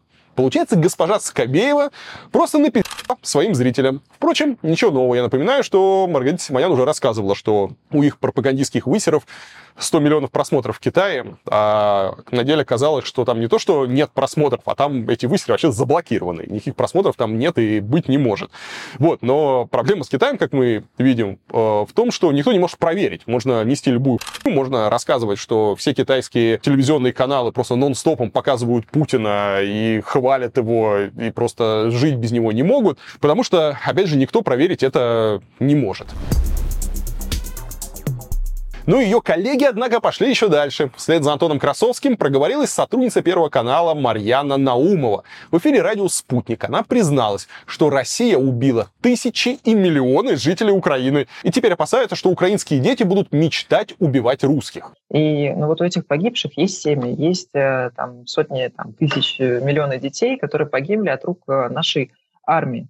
А вот эти вот э, вырастет новое да, на генетическом уровне с, вот с врождой на генетическом уровне новые люди, да, там дети, а, которые будут просто расти и мечтать о том, что они будут убивать нас. Как же выйти из этой ситуации? А все просто. Надо захватить вообще всю Украину, а украинским детям засрать уши пропагандой, чтобы они полюбили убить своих родителей. Вот поэтому начатое нами нужно доводить до конца. Много лет работать с этими людьми, с этими детьми, работать с пропагандой, а, там, предлагать им какие-то плюшки, возможности там, развития в русском мире, да, перепрошивать их, так сказать. И справимся ли мы с этим, конечно, я не знаю, но нам придется. Что ж, блестящая идея. Но в чем-то Марьяна права. Эта война обеспечила россиян ненавистью со стороны украинцев, вероятно, не на одно поколение вперед. Ну и продолжим обзор российской пропаганды сюжетом «Россия-1». Ее корреспондент радуется тому, что Тамбовский хлебокомбинат начал выпекать дроны для российской армии. Еще в советские времена практически все заводы имели двойное назначение. Вчера делали макароны, а сегодня уже патроны. Вот так и здесь. Хотите батоны, а хотите дроны. Представляете, они еще пахнут свежим хлебом. Помнится, был уже один такой фюрер, который любил, когда страна выпускает пушки вместо масла. Его подчиненные прямо несли эту идеологию в народ. Вы случайно не знаете, как называлась та страна и что там потом случилось? Ну и так называемый крестопад в России перекочевал с рублевых купюр в реальность. В Башкирии кто-то спилил православный крест, установленный в местной Швейцарии, а именно у одной из скал 12 апостолов. Как пишет «Подъем», крест поставили в 2011 году в честь погибших священников на месте, где когда-то давно был храм. Но на этой неделе кто-то приплыл туда на лодке, спилил крест и оставил валяться. Полиция возбудила уголовное дело о вандализме по мотивам религиозной ненависти. Ну что, а теперь ждем реакции православных активистов на то, что крест был уничтожен в мусульманском регионе. Ну а осталось ли в России хоть что-нибудь святое? Конечно же, Путин. Кого еще могла спасти от верной гибели православная икона? Правда, речь в сюжете телеканала «Татарстан-24» не о президенте России, а о жителе Мамадыша по имени Владимир Владимирович. В марте этого года он подписал контракт с Минобороны и поехал воевать с Украиной. На фронте он получил позывной «Путин». Его направили в село Работино, где он и был ранен в руку. Путин говорит, что от осколка снаряда его спасла икона в честь воскресения Христова. Вот этот осколок, получается, попал сюда. Ну, у меня тут паспорт, все было. Он, получается, вот сюда вот в иконку воткнулся. Все, дальше уже не пропустило. Такие чудеса в бою встречаются сплошь и рядом, говорит Владимир. По-моему, на видео ясно, что от смерти Владимира Владимировича спас паспорт Российской Федерации. Правда, он же и отправил его на эту войну.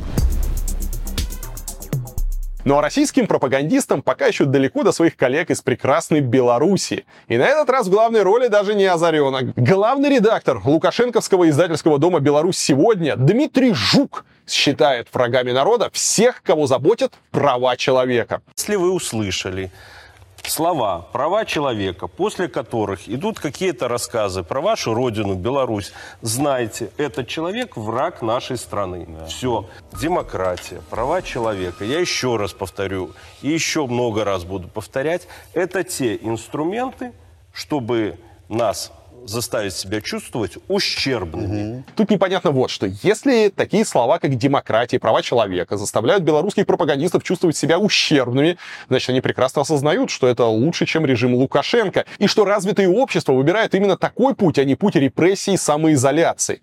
На месте Лукашенко я бы, конечно, проверил этого жука на предмет государственной измены, а задумываться о демократии запретил бы специальным декретом.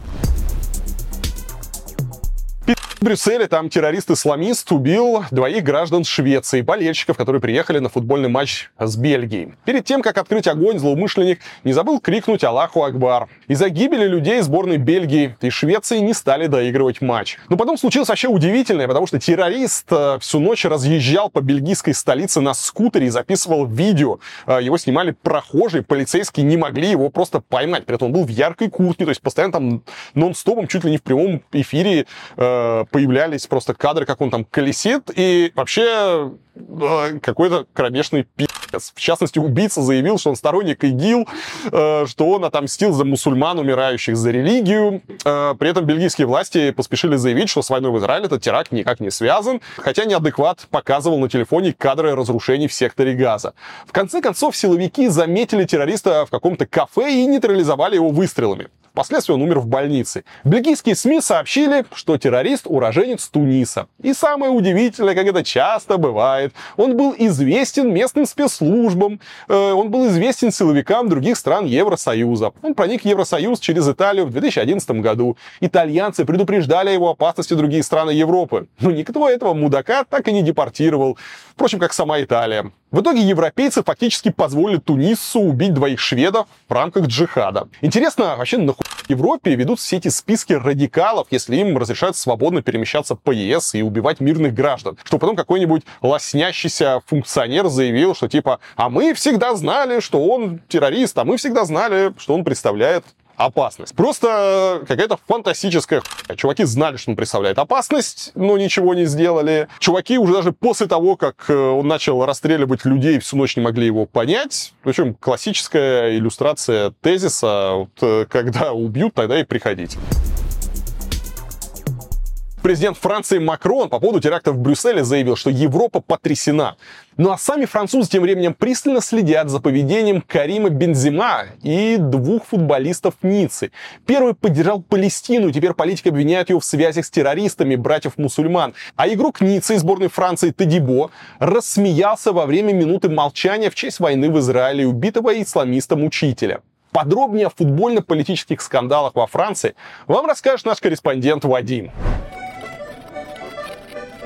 Привет, Илья, привет, мои дорогие зрители. На этой неделе настроение у всех французов было примерно вот такое же серое, как небо сейчас во Франции. Естественно, на это отпечаток наложили э, события в секторе Газа и убийство учителя в небольшом городе Арас. Еще в пятницу на прошлой неделе во Франции попытались организовать несколько пропалестинских а, манифестаций, но власти страны всех их запретили. И вообще во Франции сейчас запрещены а, любые митинги, манифестации или акции в поддержку а, Палестины. Правда, в конце этой недели Государственный совет счел это решение властей незаконным и сказал, что каждый каждую манифестацию нужно рассматривать отдельно. Если она действительно угрожает общественной безопасности, то ее нужно запрещать. Если угрозе общественной безопасности нет, то ее нужно э, разрешить. Потом Францию просто захватила волна ложных э, минирований. Вы помните, как, наверное, наверное, каждый сталкивался с тем, что минировали вашу школу. Так вот, во Франции заминировали, в кавычках, на этой неделе Лувр, Версальский дворец и 11 аэропортов, что привело к небольшим сбоям в авиасообщения страны. В Ницце уровень террористической угрозы, в Ницце, где я живу, подняли до высокого уровня. У нас даже даже э, закрыли деревню, которую, фан-зону, которую построили к чемпионату мира э, по регби, объясняя это тем, что существует большая угроза террористического э, акта. Нашлись ли те люди в стране, которые все-таки Хамас поддерживают? Так, например, депутатка Национального ассамблеи Франции в одном из интервью на радио Сюде, радио Юг, рассказала, что Хамас – это не террористическая организация, а борцы за борцы сопротивления за свободу Палестины. После чего министр внутренних дел страны попросил проверить эти слова на оправдание терроризма, и если в этих словах найдут состав преступления, то завести на нее дело. А вот на кого дело за оправдание терроризма уже завели, так это на футболиста Юсуфа Атали, на футболиста, который играет в Ницце, клуб, за который я болею. В своем инстаграм-аккаунте футболист выложил сторис, на котором палестинский проповедник э, говорит, что Бог нашлет черные дни э, на Израиль. Это возымело эффект разорвавшейся бомбы. Мэр Ницце тут же осудил футболиста, сказал, что ему немедленно нужно извиниться и осудить атаки Хамаса на Израиль. В противном случае ему не место э, в футбольной команде города. Главный прокурор региона поручил полиции открыть расследование по статье оправдания э, терроризма. Футболиста осудила французская футбольная лига. Ну а позже и сам клуб э, Ницце выпустил официальное заявление, в котором сообщил, что футболист отстранен от команды до дальнейших распоряжений. Видимо, клуб э, ждет итоги э, расследования э, полиции. Сам футболист записал извинения, он написал в сторис, что он не призывает к насилию, не оправдывает террорист, и ему жалко абсолютно всех жертв, но, правда, Хамас он так и не осудил. А другой футболист Ниццы на этой неделе, Ницца вообще как-то везло на скандалы, а на этой неделе Жан-Клер э, Тадибо был вызван в национальную сборную страны, и во время минуты молчания, посвященную жертвам, э, погибшим э, в Израиле и учителю, убитому в городе Арас, он очень-очень сильно рассмеялся и попал на камеру, что вызвало огромную критику. Футболисту пришлось даже собирать пресс-конференцию и объясняться, говоря, что у него просто был такой вот нервный смех от, от волнения. Действительно, похоже, это было так, поэтому особых вопросов к этому футболисту нет. А вот другая суперзвезда французского футбола э, Карим Бензима был обвинен в связях с братьями-мусульманами. Братья-мусульмане, я напомню, это террористическая э, группировка. Правда, сам Карим Бензима это все отрицает. А все началось с того, что Карим Бензима у себя в соцсетях, э, опять же, поддержал Палестину, на что министр э, внутренних э, дел страны, он тоже на этой неделе очень часто появлялся в новостях, вообще сказал, что у Карима Бензима нужно забрать э, золотой мяч, это награда, которая дается лучшему футболисту планеты, и лишить французского гражданства, потому что Карим Бензима имеет двойное французское и алжирское гражданство. И после чего он также сказал, что Карим Бензима связан с братьями-мусульманами. Э, Карим Бензима все эти обвинения отвергает, и адвокат Карима Бензима сказал, что они подадут э, в суд, и напомнил, что Карим Бензима сейчас играет в Саудовской Аравии, в стране, которая признала братьев-мусульманам, братьев-мусульман террористической группировкой, в отличие от Франции, которая братьев-мусульман террористами так и не признала официально. Но не только футболисты и левые политики на этой неделе подвергались критике во Франции, но еще и школьники. Как заявил министр образования, 179 учеников французских э, школ нарушили минуту молчания, которая была объявлена э, по погибшему э, в атаке в городе Арас учителю. Десять из них будут обвиняться в оправдании терроризма, и министр образования заявил, что, возможно, этих учеников старших классов из лицеев придется даже исключить. Что касается самого теракта, Франции установили, что виновником и убийцей является 20-летний выходец из Ингушетии. Он арестован, задержаны еще 13 человек.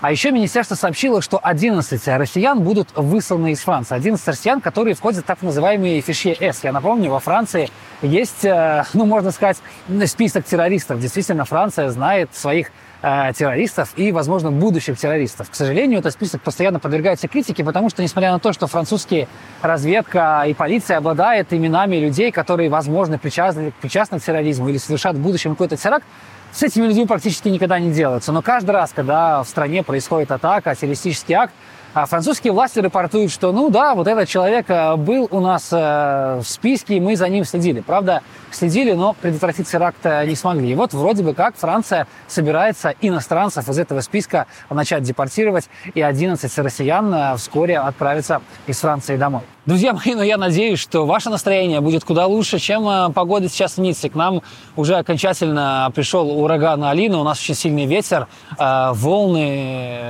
идет очень сильный дождь эвакуируются люди в долинах. Ну, как видно, это не мешает людям а, заниматься а, спортом. Я надеюсь, ураган пройдет без серьезных а, последствий, и вам будет куда приехать, потому что я традиционно вас приглашаю в Ниццу, приглашаю вас во Францию, приезжайте, скоро серое небо, оно исчезнет, ветер его прогонит, выглянет яркое теплое солнце, и все так же будет и в вашей жизни. Я вас всех очень люблю, до новых встреч, пока-пока. Вчера в Москве и Подмосковье выпал снег, зима пришла. Смотришь в окошко у нас в Саудовской Аравии плюс 40. Невозможно днем от этой жары никуда деться. Люди сидят в кондиционируемых помещениях, на улице ни души, а в Москве снег. Какой разнообразный и удивительный у нас мир. Но давайте все-таки посмотрим, что происходит в российском террариуме. Потому что, несмотря на холода, террариум Э, не перестает шевелиться, шевелиться и поставлять нам удивительные новости. Итак, частый гость эфиров Соловьева, депутат Госдумы Гурулев, предложил устроить геноцид тех россиян, кто не поддерживает Путина. По его словам, президентские выборы в России отменять не стоит, потому что Путин их выиграет, как Байдену и не снилось. Даже если мы все будем ходить тут носу ковыряться, президент победит на выборах. Это не заслуга кого-то, это его личная заслуга – я железно знаю, что он победит капитально, так что не снилось ни все этой швали, которые там Макроны, Байдены там и все, Шольцы и так далее и тому подобное. Гурулев заявил, что Путина сегодня поддерживает 80% россиян, а противников его политики он назвал гнилью, которую следует уничтожить, ну или изолировать. Это состояние нашего общества на сегодняшний день. И вот я хотел бы, чтобы в этом нашем обществе, которое сегодня – доверяет на 80% президенту, а это именно тот показатель сплочения, который есть на сегодня, что вся вот эта вот гниль, которая осталась, она должна быть, ну, если не изолирована, то хотя бы как-то уничтожена. По поводу 80% интересно, здесь, видимо, Гурулев ссылался на данные последних соцопросов по версии Левада-центра. Деятельность Путина одобряют 80% россиян. В ЦИОМ утверждает, что его работу одобряют 74,6% респондентов. По данным ФОМ, 76% россиян доверяют Путину, а 77% считают, что на своем посту он работает скорее хорошо. Я, конечно, не склонен, как некоторые оппозиционеры, которые до войны жили в основном в Москве и в Твиттере, занижать уровень поддержки Путина в России. Хотя бы потому, что половина населения поколение до сих пор получает новости от того же Соловьева из телевизора. А кто телевизор уже не смотрит, тот сидит в Одноклассниках, на Пикабу, ну или подписан на всякие помойки в Телеграме. У пропаганды в России гигантские возможности, и с начала войны она их только расширяет. Но гораздо интереснее в этой истории не проценты поддержки Путина, да, пусть про них спорят социологи. Нам гораздо интереснее то, что Гурулев предлагает уничтожить пятую часть населения страны. Если раньше российские пропагандисты и их гости специализировались на геноциде украинцев, предлагая нанести ядерный удар по Киеву Москву или убить украинских детей, то теперь, видимо, запахло жареным, и они готовы физически устранять тех россиян, кто не согласен с линией партии. Вот такие вот удивительные гости у Соловьева. Но на этом у нас не все удивительные гости. Просто праздник удивительных гостей какой-то э, нам господин Соловьев поставляет. Итак, что же еще произошло? А произошло вот что. С одним из ведущих Соловьев Live на этой неделе случился эпизод, Жаба Гадюкинга, востоковед и автор телеграм-канала э, «Армагеддоныч» Евгений Сатановский дал интервью Александру Вальдману, который называет себя независимым журналистом. И в нем он прошелся по официальному представителю МИД России Марии Захаровой, а заодно по замминистра иностранных дел Михаилу Богданову, который также является спецпредставителем Путина на Ближнем Востоке и в странах Африки. Сатановский назвал Захарову антисемиткой и сильно выпивающей шмарой. Вот Маш Захарова, которая принципе, евреев не особо-то любит, а Израиль терпеть не может. А особо-то это и не скрывает. Еще одна сильно выпивающая шмара, которая у нас, тем не менее, спикер нашего МИДа. И намекнул, что замглавы МИД Богданов не только бухает, но и получает деньги от арабских стран. Сильно спившийся замминистра Богданов, который еще в Каире послом бухал как не в себя. Он ничего плохого-то относительно Израиля не хочет, но ему 71 год, а ему надо о будущем думать. А Израиль же денег не платит, правда, золотых парашютов не дают, А деньги гуляют по исламскому миру, большие деньги. После такого Соловьеву пришлось извиняться перед российским МИДом и лично Захаровой с Богдановым за выступление одного из своих ведущих. Для покаянной речи он зачем-то надел военную форму, видимо, чтобы, не знаю, разжалобить оскорбленных. Я хотел бы принести свои извинения Министерству иностранных дел Российской Федерации чрезвычайным полномочным послам господину Богданову и госпоже Захаровой – за абсолютно несправедливые по содержанию и недопустимые по форме высказывания, допущенные сотрудником нашего канала Евгением Яновичем Сатановским. Соловьев сообщил, что с Сатановским сотрудничать больше не будет. В результате чего я не вижу возможности продолжать профессиональное общение с Евгением Ивановичем. И принял решение об увольнении Евгения Ивановича Сатановского с нашего канала. Телеграм-канал МИДа ответил, что Соловьеву не за что извиняться, и вообще, что тот отличный парень.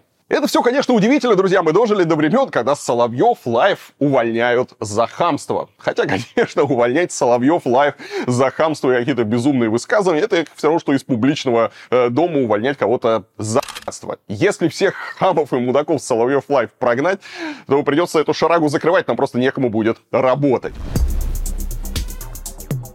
Ну и, кстати, Марии Захаровой вот интересный момент, который говорит о качестве ее работы как представителя МИД России. Как вы знаете, президент США Байден на этой неделе ездил в Израиль, и там он, среди прочего, произнес речь в поддержку еврейского государства и заявил, что Израиль возник в свое время, чтобы стать безопасным местом для евреев всего мира. Вот оригинал выступления Байдена на английском языке.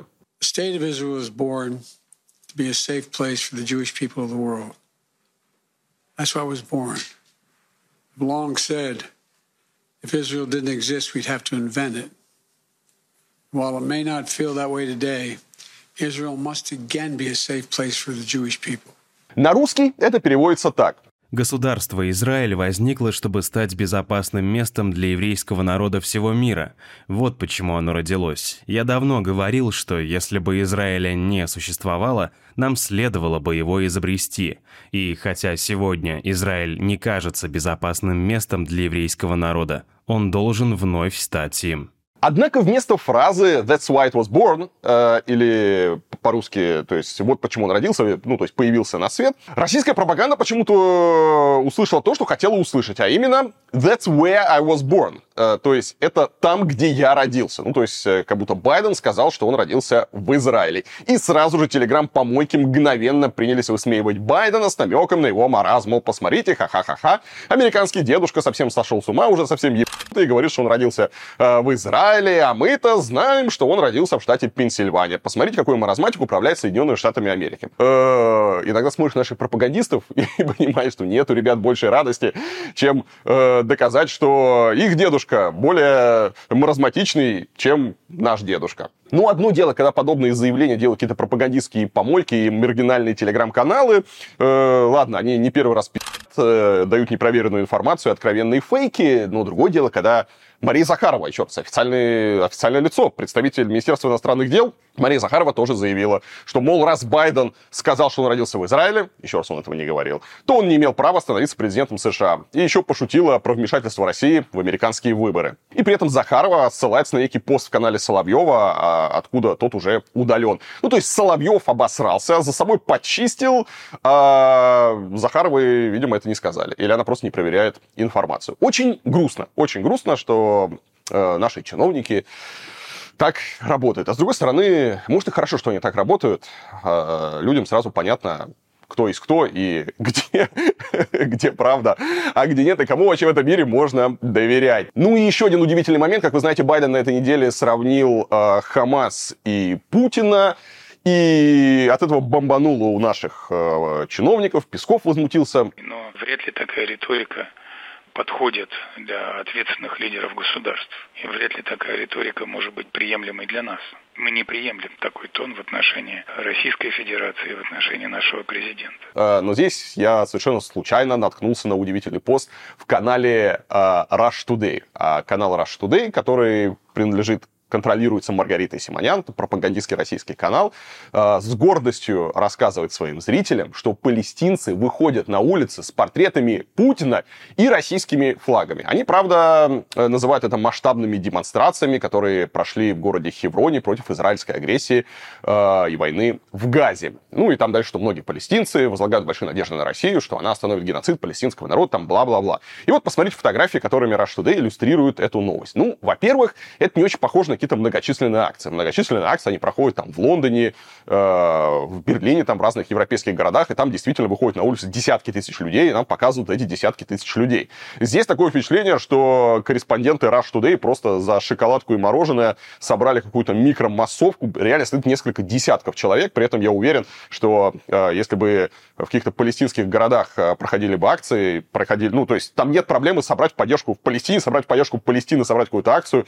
И даже в поддержку России, мне кажется, не составило ли большого труда. Но здесь мы на фотографиях откровенно видим просто какое-то очень маленькое количество людей, которые почему-то стоят с российскими флагами, с портретом Путина и почему-то с портретом Ким Чен Ына. Причем здесь Ким Чен Ын и Палестина, я, если честно, не понимаю. И люди просят э, защитить их от Израиля. И здесь, конечно, можно удивиться наивности этих людей, которых собрали на эту маленькую массовочку для корреспондентов Rush Today, которые э, ждут от России помощи, которые уверены, э, что Россия их защитит, и Россия остановит, э, как они говорят, там, геноцид палестинского народа. Где они были последние практически уже два года прошло, как идет война в Украине. Мне кажется, если бы они смотрели новости, э, особых надежд на Россию они бы не возлагали. Россия не может э, решить свои вопросы в Украине, которые они поставили себе вот эти вот удивительные цели, нарисовали себе какие-то территории. Россия э, не может э, решить вопросы в Украине, а здесь ребята хотят, чтобы Россия решала еще какие-то вопросы Э, в Палестине. Удивительная наивность. Ну и, конечно, забавно, что помимо всего прочего, там стоят э, ребята с флагами Хамас, и никого это не смущает. Вот еще раз посмотрите на эту фотографию. Да, там какие-то дети держат флаги России, э, есть флаги Палестины, э, к ним вопросов не возникает. А вот зеленые флаги — это флаги террористической организации Хамас, которая контролирует сектор Газа, которая ответственна за э, теракты, вот это нападение на Израиль 7 октября, с чего, собственно, все началось. И это именно та организация, с которой э, российские чиновники не очень хотят сравнивать э, Путина, вообще как-то, чтобы рядом они стояли, потому что вроде Хамас на самом деле не совсем правильные ребята, по их мнению, и Путин вроде осудил нападение на Израиль, назвал, понятно, что во всем виноваты США, но все-таки э, Хамасу, к счастью, российские официальные лица симпатии не испытывают. А здесь мы видим просто э, ребят с зелеными флагами, представителей Хамас, которые находятся в массовке Rush Today вместе с портретами Путина, и никого ничего не смущает. Удивительная гибкость, удивительную гибкость нам показывают российские пропагандисты. Ну и не утихает скандал вокруг э, Адама Кадырова. Э, да, я напомню, 15-летний сын Кадырова, который избил, как-то проник э, в СИЗО, почему-то его пустили к задержанному, он его избил. После этого там, вместо того, чтобы как поступок осудить, Адама Кадырова сделали героем, в общем, всячески отдали ему почести. А все видные чеченцы политики, они заявили, как им всем гордятся, какой-то вообще правильный поступок. Да, но вот страсти по этому поводу продолжают бурлить. На этот момент обратил внимание депутат депутат Госсовета Татарстана Азат Хамаев. Правда, обратить-то он обратил, но на следующий день сдал назад и извинился перед чеченцами и даже удалил все записи своего выступления. 19 октября Хамаев поинтересовался, а в каком правовом поле живут россияне, и привел в пример избиения Кадыровым-младшим Никиты Журавеля. В каком правовом поле мы сегодня живем? Из жизни. Наш глава, субъект Российской Федерации, значит, за избиение человека присваивает звание героя своему сыну. Дальше, развивая свою вот эту э, идею, значит, присваивает ему, говорит, что он герой всех мусульман. Ответ, кто может ответить? Глава Татарстана Миниханов такого пролепетал, что высказывание депутата — это исключительно его личное мнение, которое не имеет никакого отношения к позиции мусульман республики. В общем, как-то решил от этого отгородиться. В Татарстане всегда с уважением относятся к братскому чеченскому народу и тем усилиям, которые приложил первый президент Чечни, герой России Ахмад Каджи Кадыров и действующий глава Рамзан Ахматович для установления мира в регионе и сохранения целостности страны. Таким образом, глава Татарстана, я не знаю, получается, что он поддержал, то есть э, у него вопросов относительно правового поля нет, то есть нормально, когда сын главы региона кого-то избивает, и после этого его э, делают героем, то есть, по мнению главы Татарстана, это окей. Почему он так начал отнекиваться? Могу промолчать, как бы, очень странно, очень странно. Ну, а самому Хамаеву пришлось извиняться. Выступая на заседании Госсовета Республики, высказал сугубо личное мнение, которое не было поддержано моими коллегами. Приношу извинения за свое эмоциональное высказывание, которое может навредить взаимоотношению между братскими народами. В общем, все в порядке, друзья. Бунт подавлен в зародыше, а глава одного из самых влиятельных регионов России лебезит перед кланом Кадыровых и тоже ничего не может сделать. Такие вот у нас сегодня реалии. Удивительная история из Австралии. Там мужчина вступил в бой с самцом кенгуру, который пытался утопить его собаку. Житель города Мильдюра а, по имени Мик, как обычно, вышел на утреннюю прогулку со своей собачкой вдоль реки, и вдруг его пес по кличке Хачи куда-то пропал. Хозяин отправился на поиски и вскоре с ужасом обнаружил своего питомца в реке вместе с кенгуру. Двухметровая зверюга с горой мускулов держала его собаку сзади за шею и явно замышляла что-то недоброе. По словам Мика, животное напоминало только что откинувшегося из тюрьмы зэка. Собака уже наглоталась воды, поэтому после неудачной попытки отпугнуть кенгуру шумом, парень толкнул обидчика собаки, за что получил ответный хук. Пока происходила эта потасовка, Хатчи воспользовался моментом и уплыл к берегу. Эту невероятную сцену Мик снял на камеру телефона, так как был уверен, что на слово ему никто не поверит. Чиновница из местной службы спасения животных не считает, что в этой ситуации главной жертвой оказалась собака. Судя по всему, пес преследовал кенгуру и загнал его к берегу реки. Понимании кенгуру собаки это опасные хищники, поэтому животное решило перейти в нападение и утащило назойливого пса в воду для утех. Такая вот удивительная история из Австралии. На прошлой неделе бурно обсуждались слова Володина о том, что вернувшиеся релаканты, которые критиковали родину, отправятся прямиком на Колыму. Тогда губернатор Магаданской области Сергей Носов решил вступиться за свой регион и сказал, что у них живут замечательные, трудолюбивые люди, а предатели им не нужны. И вообще пора бы уже избавиться от стереотипа о том, что Колыма — это каторжный край. Журналист Дмитрий Низовцев решил воспользоваться моментом и разыграть губернатора. Он позвонил Носову и представился сотрудником кабинета Володина и попросил опубликовать в официальном телеграм-канале губернатора пост примирения с Володиным. Мол, они не ругались, слова Носова исказили, а Магадан всех примет. Чиновник дал добро. В итоге сотрудник команды Навального буквально надиктовал текст поста для канала губернатора Магаданской области. Здравствуйте, Сергей Константинович. Кто это? Это из э, приемной Вячеслава Володинова звонят. Голубев Данил Николаевич меня зовут. Минута у вас есть на важный разговор? Значит, смотрите, по такому делу звоню. На этой неделе было от вас заявление довольно острое. Ну и Вячеслав Викторович там довольно остро на него отреагировал по поводу переехавших, по поводу релакантов. Во-первых, там вырвано из контекста. А, по риторике правильно говорите, но просто Вячеслав Викторович недоволен, поэтому, по сути, по его поручению я звоню, чтобы там не нарушать а, партийную какую-то субординацию. А, просто хочется этот скандал аккуратно загладить, тем более пятница, чтобы там к выходным все забыли. Может кто-нибудь из ваших написать в течение получаса аккуратный пост про то, что нас неправильно поняли. А, вот я, Сергей Константинович, меня неправильно поняли. На самом деле наш край всех примет. Кого мы должны принять, я не совсем понял. Всех мы должны принять. У нас нормальный, благополучный край, Магадан. Всех ждем. На. Я понял. Все. Сейчас жду. Напишите.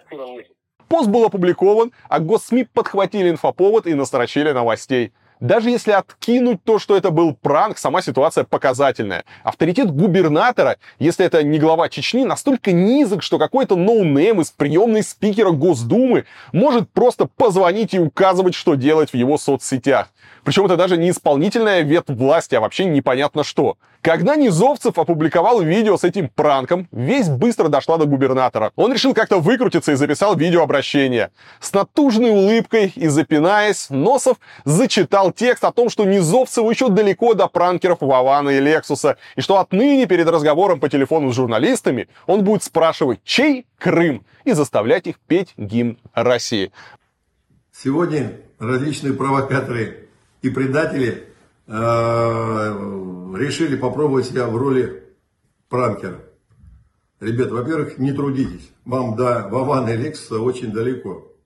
Во-вторых, действительно, нужно, в этих условиях нужно серьезно менять подходы в работе э, пресс-службы. Ну, наверное, на звонок любого журналиста из любого агентства надо попросить повторить фразу «Крым наш», попросить спеть гимн Российской Федерации и только после этого приступать к общению. Наверное, это будет полезно, наверное, это будет актуально. Вот такая вот удивительная история про то, что кто-то обосрался. А в Кении на этой неделе был арестован Брайан Мвенда Ньяги, который прослыл в Найроби звездной местной адвокатуры. Оказалось, что парень на самом деле никакой не адвокат. Он подделал ученую запись на портале адвокатов, украв личность настоящего юриста, и больше года выдавался за адвоката высокого суда Кении. Жулик представлял интересы клиентов перед судьями высокого суда, мировыми судьями и другими, а те и не думали сомневаться в компетентности талантливого молодого адвоката. За время нелегальной практики Мвенда выиграл все 26 дел, за которые взялся. Правда, по версии сообщества адвокатов, этим успехом нет никакого подтверждения. Общество юристов Кении просит журналистов не героизировать Мвенду, который ловко обвел вокруг пальца профессионалов. Ну, обычные люди и даже некоторые местные политики встали на его сторону. Народ считает, что талантливого юриста не стоит наказывать. Он должен сдать экзамен, получить лицензию и продолжить практику. А вот юристам, у которых он выигрывал дела в суде, напротив, стоит подучиться и подтвердить свою компетенцию. Такие вот удивительные истории в Кении случаются. В Брянске местный чиновник, квасной патриот, отменил джазовый концерт певицы-инвалида из-за того, что она собиралась исполнять песни на английском языке. Творческий вечер Карины Жаковой должен был пройти 14 октября в областной библиотеке. Еще в детстве девушка потеряла зрение и практически лишилась слуха, но это не помешало ей сделать карьеру музыканта. Жакова побеждала в различных вокальных конкурсах и выступала на телевидении. На творческом вечере она должна была читать свои стихи и исполнять классические джазовые композиции. Так уж сложилось исторически, что джаз в основном англоязычный. Концерту в библиотеке не суждено было состояться из-за местного муд... а, царька с нездоровой фиксацией на скрепах и патриотизме. Недавно назначенный директор библиотеки Геннадий Селебин решил, что в стенах его заведения не будет звучать вражеский язык. Как говорили в СССР, сегодня ты играешь джаз, а завтра родину продашь. При этом в Брянской библиотеке есть целый отдел литературы на иностранных языках. Возможно, патриотический джихад Селебина пока еще не распространился на книги. А вообще просто перед нами классический пример мудоеба. Просто иллюстрация того, какие люди сегодня идут во власть, добиваются там чего-то, поднимаются по карьерной лестнице. То есть просто конченый клинический мудак, который запрещает раз на английском языке. Возможно, этот дебил просто не знает английского, просто плохо образованный человек, не понимает английского, и он боится, что там какие-то песни, какая-то крамола, может быть, будет, я не знаю. То есть, как можно быть таким мудаком, совершенно непонятно. Еще работать при этом в библиотеке. Жалко библиотеку. С таким подходом в этой библиотеке будут только учебники Мединского скоро. Вице-спикер Госдумы Петр Толстой, а также депутаты Валентина Пивненко, Ирина Роднина, Владислав Третьяк и Вячеслав Фетисов, просто звездная у нас какая-то компания. В общем, они предложили разрешить судимым за тяжкие преступления работать в школах учителями и тренерами. Ну, в общем, ничего страшного, что люди там непонятно за что были судимы, за какие-то тяжкие преступления, пусть идут работать в школы учителями. Ну, какие проблемы? Вообще, условия приема на работу с детьми для бывших сидельцев не такие уж простые и надо в течение 10 лет после освобождения заниматься активной общественной деятельностью и демонстрировать безупречное поведение. Кроме того, у них не должно быть судимости за убийство, половую неприкосновенность и половую свободу личности, преступления против семьи и несовершеннолетних. Прошение о приеме на работу в сфере образования должны будут рассматривать региональные комиссии по делам несовершеннолетних. И эта инициатива вызвала волну обсуждений, которая докатилась до председателя Госдумы Володина. И он попросил депутатов отозвать законопроект. По его мнению, такие нововведения поведения могут привести к ошибкам, которые скажутся на детях. Кроме того, законопроект противоречит статье 331 Трудового кодекса. В статье «Право на занятие педагогической деятельностью» как раз оговариваются ограничения для судимых. После этого инициаторы закона один за другим начали послушно сливаться и снимать свои подписи с документа. Сейчас в авторах осталась одна Пивненко. Отличный пример независимости российских депутатов, кстати. Ну а что касается переживаний, что судимые будут детям преподавать, э, то, мне кажется, уже поздно насчет этого переживать переживать. Детям же уже герои э, СВО при, преподают, при этом никто не проверяет, в каком они там состоянии. Человек вернулся с войны. Э, теперь они гастролируют по школам, детским садам, показывают оружие, рассказывают какие-то удивительные вещи. У нас ребята из ЧВК Вагнера по школам ходили, преподавали. Теперь школьники бегают с этими флагами, вообще не понимая, что происходит, не понимая, что это за люди. Надо было раньше думать, кого пускать к детям. А теперь уже пофиг, уже можно и судимых, и маньяков, и насильников. Какая разница? Школа, школа у нас активно катится куда-то не туда. Впрочем, не только школа. Берегите детей. Э, родители, берегите детей. С каждым днем появляются такие новости, что становится ясно. На школу больше полагаться не стоит. Ну и, кстати, о школах характерный пример, потому что на этой неделе стало известно, что в Сургуте полный тезка трижды осужденного участника войны в Украине прочитал на уроке у младшеклассников лекцию о патриотизме. На запрос подъема в мэрию чиновники ответили, что каждый участник СВО имеет право проводить лекции о патриотизме, ведь они все герои. Приглашенный в школу бывший ученик, по информации издания Югра Онлайн, ранее был трижды судим за воровство. Из тюрьмы он отправился на войну и теперь, по мнению руководства школы, является примером для подражания для детей. Одна из учениц, которая была на уроке мужества от бывшего сидельца, отметила, что ученики пожелали ему всегда уворачиваться от чужих патронов. Дети в благодарность передали небольшие презенты в виде маленьких игрушек, а также открытки с теплыми пожеланиями. Чтобы вы побеждали всегда всех и уворачивались от чужих патронов. Замечательно. Я, кстати, думаю, что такими темпами нас скоро реабилитируют АУЕ. Помните, у нас какой-то момент э, АУЕшников загнали под, под шконку, сказали, что все это теперь чуждо нашим, э, нашим скрепам, вся культура АУЕ, она не нужна нашим детям. Но теперь, а куда теперь без, без АУЕ, когда такие вот миграции замечательных учителей такие уроки патриотизма в школах проходят? Придется, придется возвращать, чтобы дети хоть понимали, о, о чем говорят. А то им э, какой-нибудь трижды судимый э, бывший наемник там из Вагнера придет лекцию читать, а там каждое второе слово будет непонятно. Надо хоть блатной жаргон знать. Не знаю, может, сделать отдельные факультативные уроки там э, русского языка, где будут детям объяснять, э, что такое понятие, какие-то всякие слова, чтобы могли базарить на фене. Из японских аэропортов Токио и Осаки должны были вылететь две группы спортсменов-сумаистов для участия в соревнованиях на острове Осима. Но компания-перевозчик Japan Airlines не ожидала появления среди пассажиров толпы 125 не самых худых мужчин.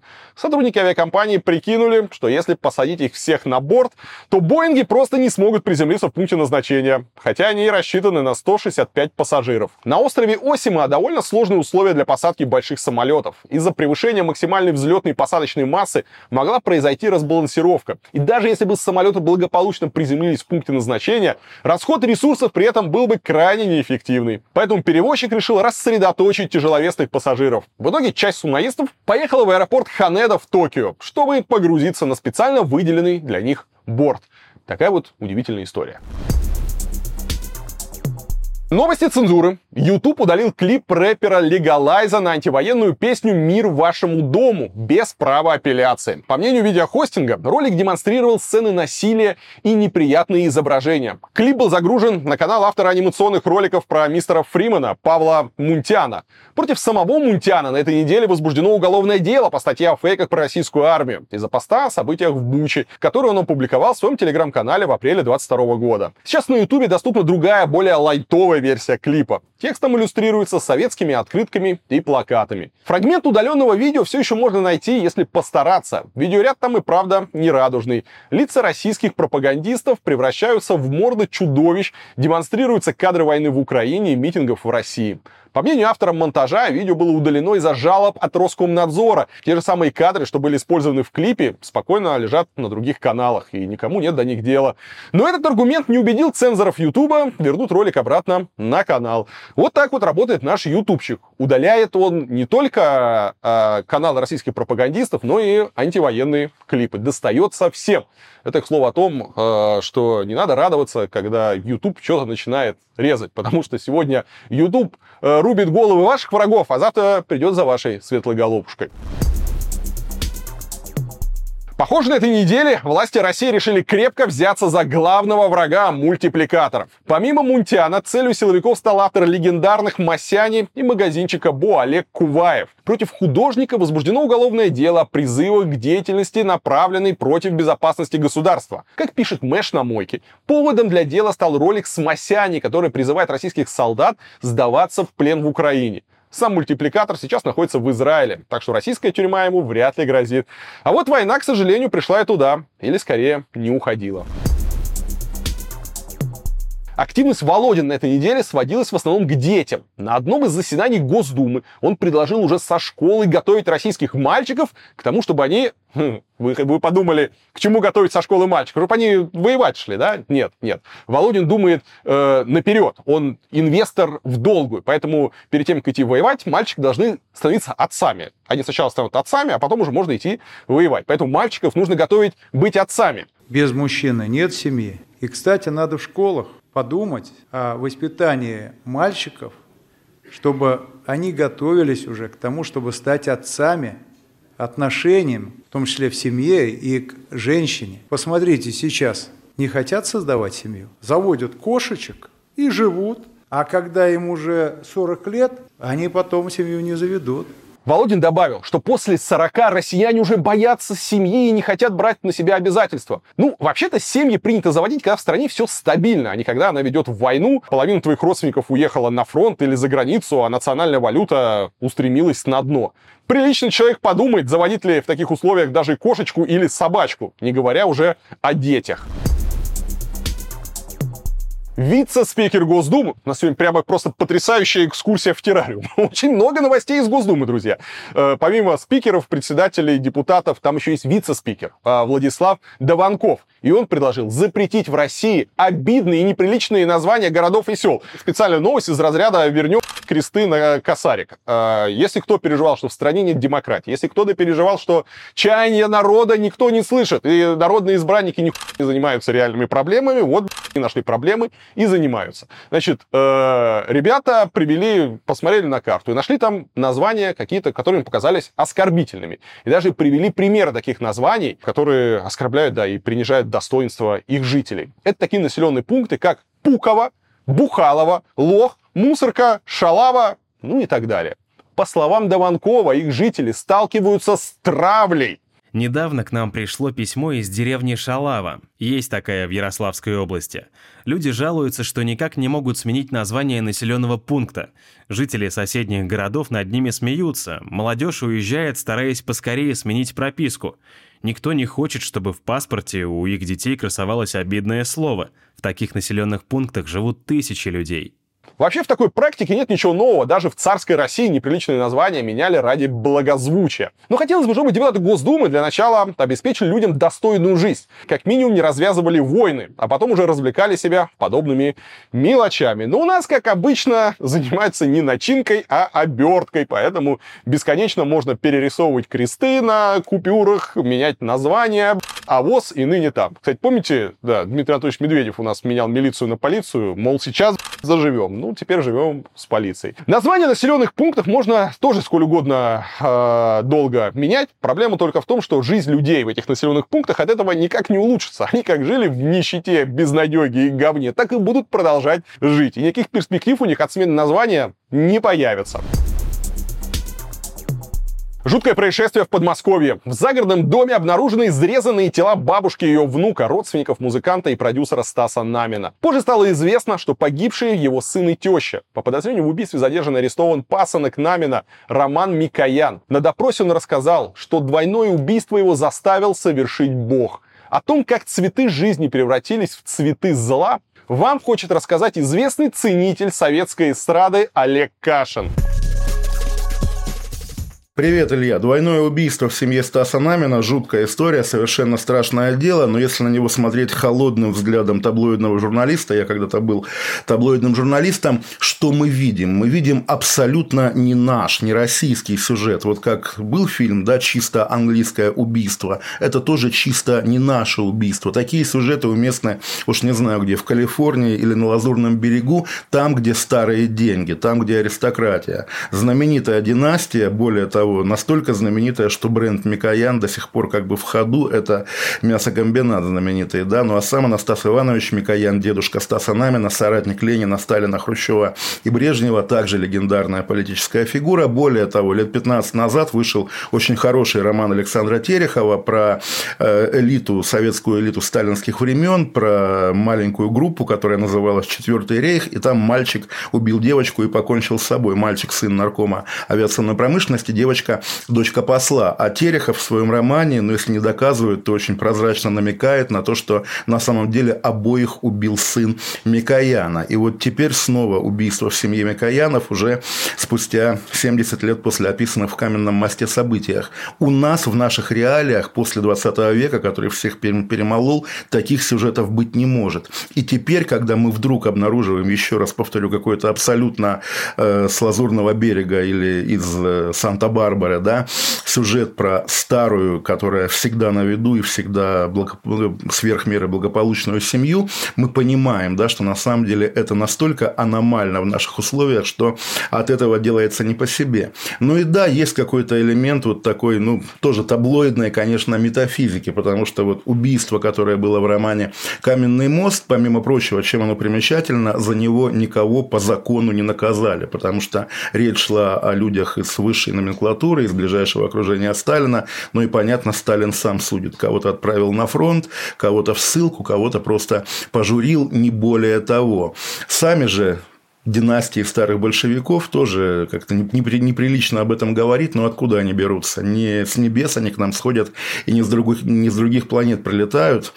Любой старый большевик и конкретный Микоян тоже – это такие вполне бандиты, террористы, подпольщики времен поздней Российской империи. И вот такое классическое для готического романа проклятие дома Микоянов, которое действительно ну, не свойственно нашей, в общем, гомогенной социальной среде, здесь вдруг выстреливает трагедией в 2023 году. Это действительно история помимо прочего, о том, насколько 20 век оставил Россию надломленной и, э, скажем так, травмированной, да, потому что когда ты смотришь на то, что типично для каких-то более благополучных обществ, и ты понимаешь, насколько аномально это выглядит в наших, в наших условиях, даже вне зависимости от того, убийство это или наоборот какое-нибудь радостное событие, скажем так, ты понимаешь, да, что на самом деле вот этой непрерывности семейных судеб, исторических судеб, социальных судеб мы лишены. И те счастливчики, которыми выглядят немногие семьи старой советской аристократии, как бы это ни звучало, боже мой, советская аристократия, на самом деле они, конечно, тоже никакие не счастливчики, а глубоко несчастные люди. Теперь буквально, да, потому что, еще раз повторю, погибло двое ни в чем не повинных людей. Стас Намин, Анастас Микоян. История России. 20 век. Ну а русских тем временем в России полюбили избивать не только чеченцы. Правда, ордена и звания за это пока дают не всем, но, думаю, все еще впереди. Сразу в нескольких регионах мигранты и дети мигрантов начали развлекаться тем, что просто пи***ят прохожих э, и сверстников. При этом они не просто их пи***ят, они снимают все это еще на камеру. В Петербурге группа выходцев из Азербайджана нападала на прохожих на улицах, во дворах, в торговых центрах и все выкладывала в Телеграм в свои группы. В Химках компания детей мигрантов мигрантов избивала школьников за неправильный, как им кажется, внешний вид, а русским школьницам угрожала изнасилованием. Директриса школы, депутат Единорос Наталья Каныгина, не видела в этом, кстати, ничего плохого, пока про это э, не начали рассказывать СМИ, не начали писать, и она зачесалась, обратила внимание только после того, как про это рассказал новостной канал Собчак. После публикации нападавшие были задержаны. По данным Следственного комитета, ими оказались уроженец Таджикистана и азербайджанец родом из Екатеринбурга. Следователи проверяют, законно ли они получили российское гражданство. А в Самаре мигранты из Таджикистана толпой избили русских подростков после того, как те вступились за младших друзей, которых до этого опять же без повода избили мигранты. Самарский губернатор Азаров заявил, что причиной нападения был бытовой конфликт, ничего особенного, и пообещал провести профилактические рейды и наказать виновных. Но вот сам Сами виновные и их малолетние приятели с губернатором не согласились и сказали, что они его ебали во все отверстия, в том числе и в его азаровский род. Я ебал рот, блядь, губернатора. Пидаса ебаного чмошника, секс-шопа на, на минималке. Я его на...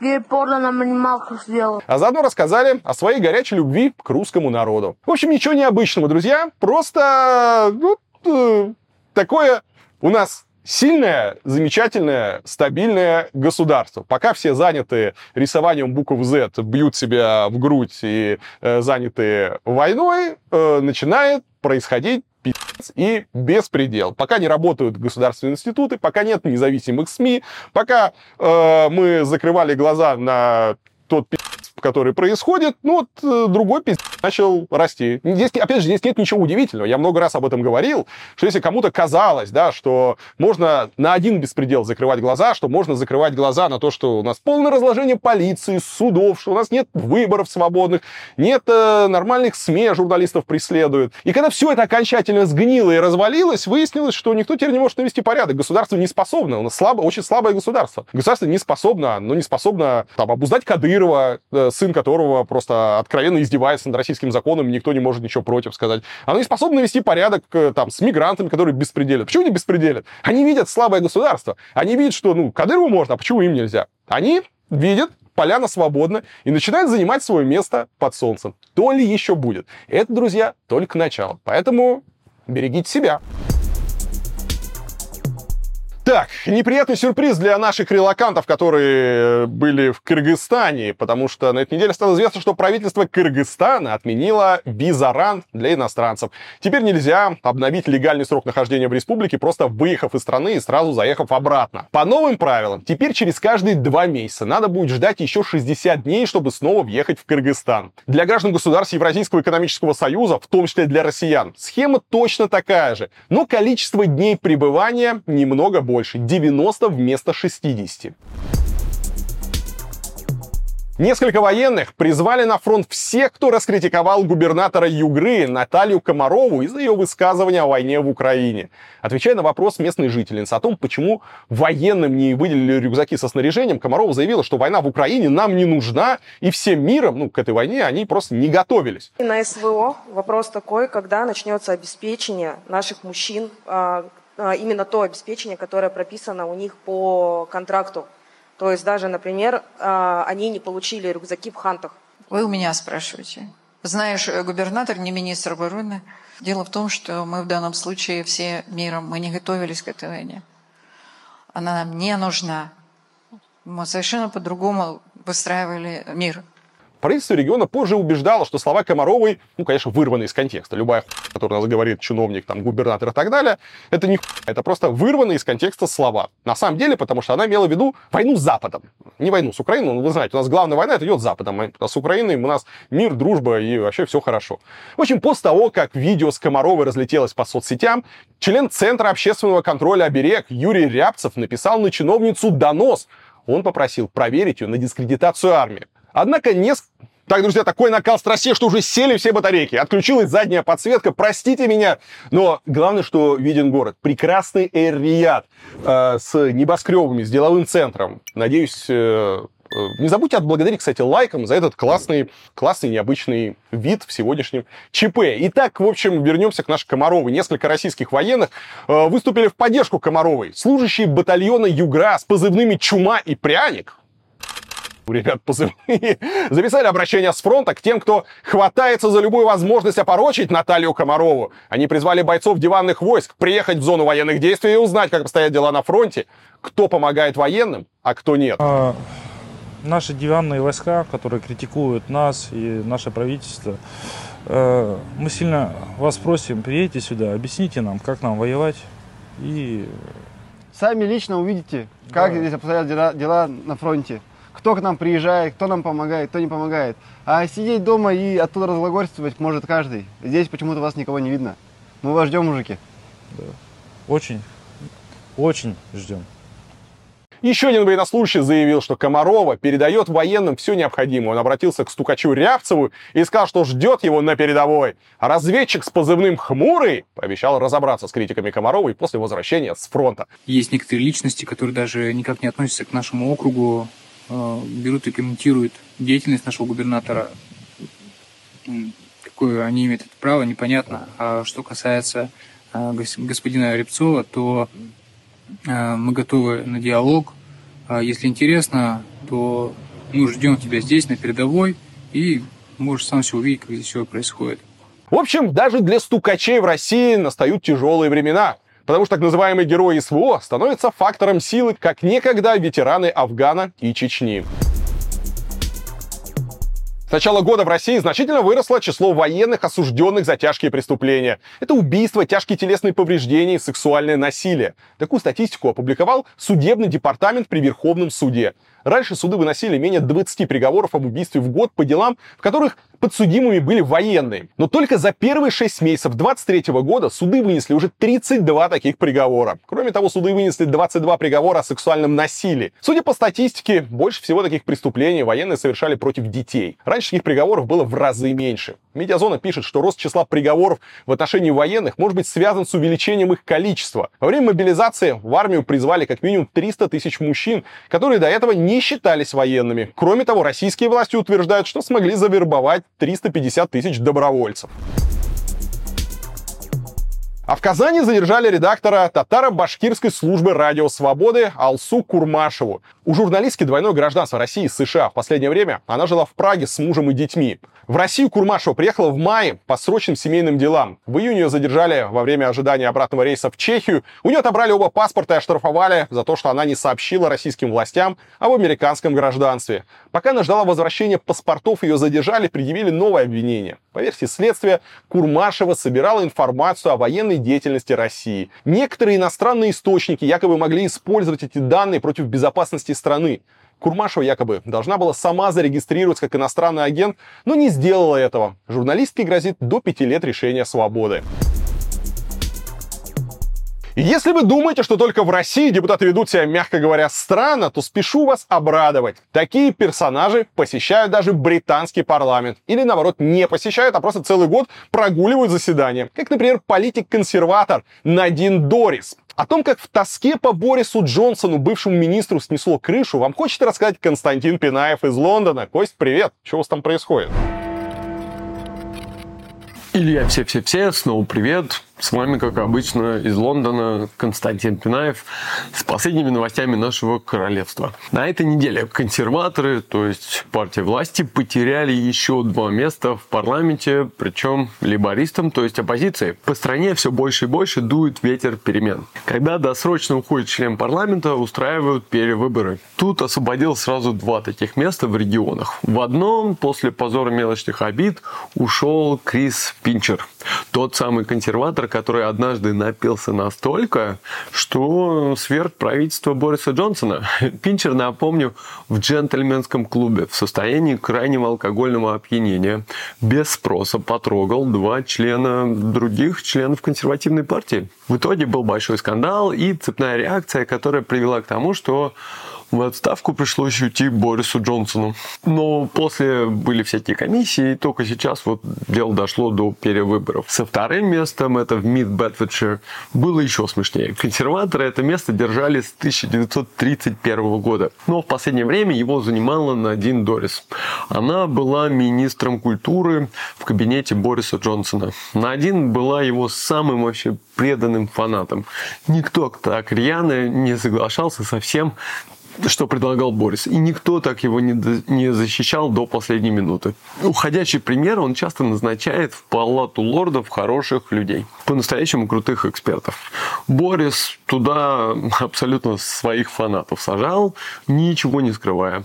Считалось, что для Надин Дорис он за такую преданную работу припас местечко в палате лордов. Список будущих лордов в исполнении, в исполнении Бориса даже слили и долго обсуждали обсуждали еще до публикации. Но когда список был объявлен, на в нем не было. Судя по всему, ее из списка вычеркнул Риши. Потому что это уже ну, ни в какие вообще ворота не лезло. Надим была очень расстроена и сказала 9 июля, что она в знак протеста тут же уйдет в отставку. Вот так и сказала, но не ушла. А в знак протеста тут же окончательно перестала появляться на работе. В парламенте она и так не активничала, ну, то есть она не выступала и не участвовала в комиссиях уже там больше года. Голосовала она вообще последний раз в апреле и вообще в общей сложности за этот год четыре раза только проголосовала. Никто не видел Дорис и в ее родном Мид Бетфордшир, где она должна вообще-то была представлять регион и работать на избирателя. А тут фу, она вообще полностью пропала. Ну, то есть, так откровенно у нас никто еще работу не прогуливал в парламенте, по крайней мере. Надо ли говорить, что зарплату она продолжала получать? В итоге отречение заставили ее все-таки подписать недавно, ну и перевыборы консерваторы эти тоже проиграли. С одной стороны, ожидаемо с таким прошлым, да, с другой стороны, это полный разгром. И проиграли они не просто так, а вот с треском. Причем там, где уже 2-3 поколения были только консерваторы. И никогда это место не проигрывали. Если все будет дальше так продолжаться, в таком же духе, да, то у либористов есть хороший шанс повторить успех 97 года, когда очень огромную победу одержал Тони Блэр. У консерваторов была последняя надежда на Риши. Но пока, год спустя, результатов его работы не видать. Обещаний было много, а хвост из претензий к партии, которая у руля уже 13 лет, он все длиннее и длиннее становится. Забавно вообще наблюдать, как власть ускользает и переходит вот от одной партии к другой. Такие новости. До следующей недели. Пока-пока.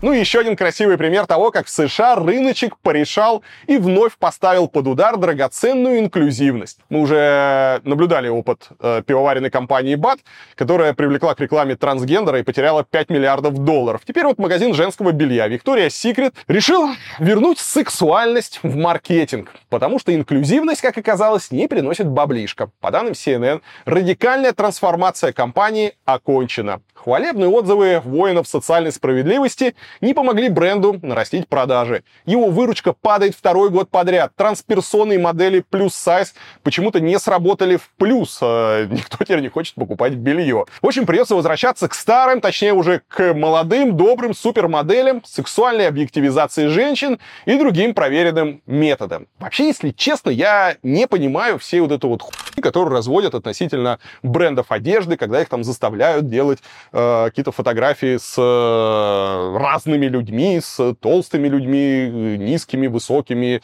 чтобы, видимо, показать, что одежда хорошо сидит на всех. Я, я не знаю, как это работает у женщин, честно, да, я, я мужчина. Я иногда прихожу в магазин, например, в спортивный магазин, чтобы купить себе кроссовочки или новую маечку или еще что-то. Прихожу в какой-нибудь, я не знаю, там, Nike, Adidas, э, New Balance, какой-нибудь спортивный магазин, смотрю рекламу, смотрю манекены. И когда ты приходишь куда-нибудь в Америке и, видишь какой-нибудь просто потного там жиробаса, который там пытается что-то тренироваться, тебе не хочется покупать эти кроссовки. Тебе просто неприятно на все это смотреть. Не знаю, я не имею ничего против полных людей. Э, сам я тоже не, я не Аполлон, и, но мне хочется смотреть, когда я прихожу в магазин, я хочу смотреть кроссовки на спортсменах, чтобы как было к чему стремиться. Я смотрел какого-нибудь накачанного мужика и понял, что, блин, буду тренироваться, тоже буду таким красивым, как Аполлон буду бегать, вот, и все будут на меня смотреть, какой я замечательный, да, пока есть еще куда расти. Но когда мне в магазине показывают э, не пойми что, у меня просто пропадает все желание э, покупать эту одежду. Не знаю, как это работает у других, и вообще в чем проблема, когда модели рекламируют э, одежду или обувь, почему кого-то должно задевать, я, если честно, не понимаю. Но не только я, судя по тому, что бренд бренды возвращаются к проверенной классике, не только я это не понимаю. Напишите, кстати, в комментиках, что вы про все это думаете.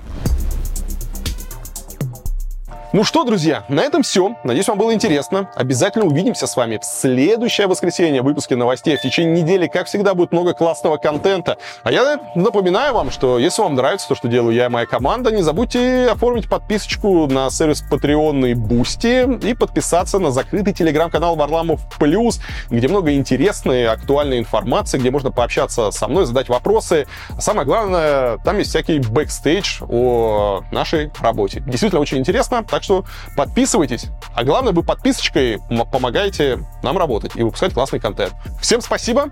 Пока-пока.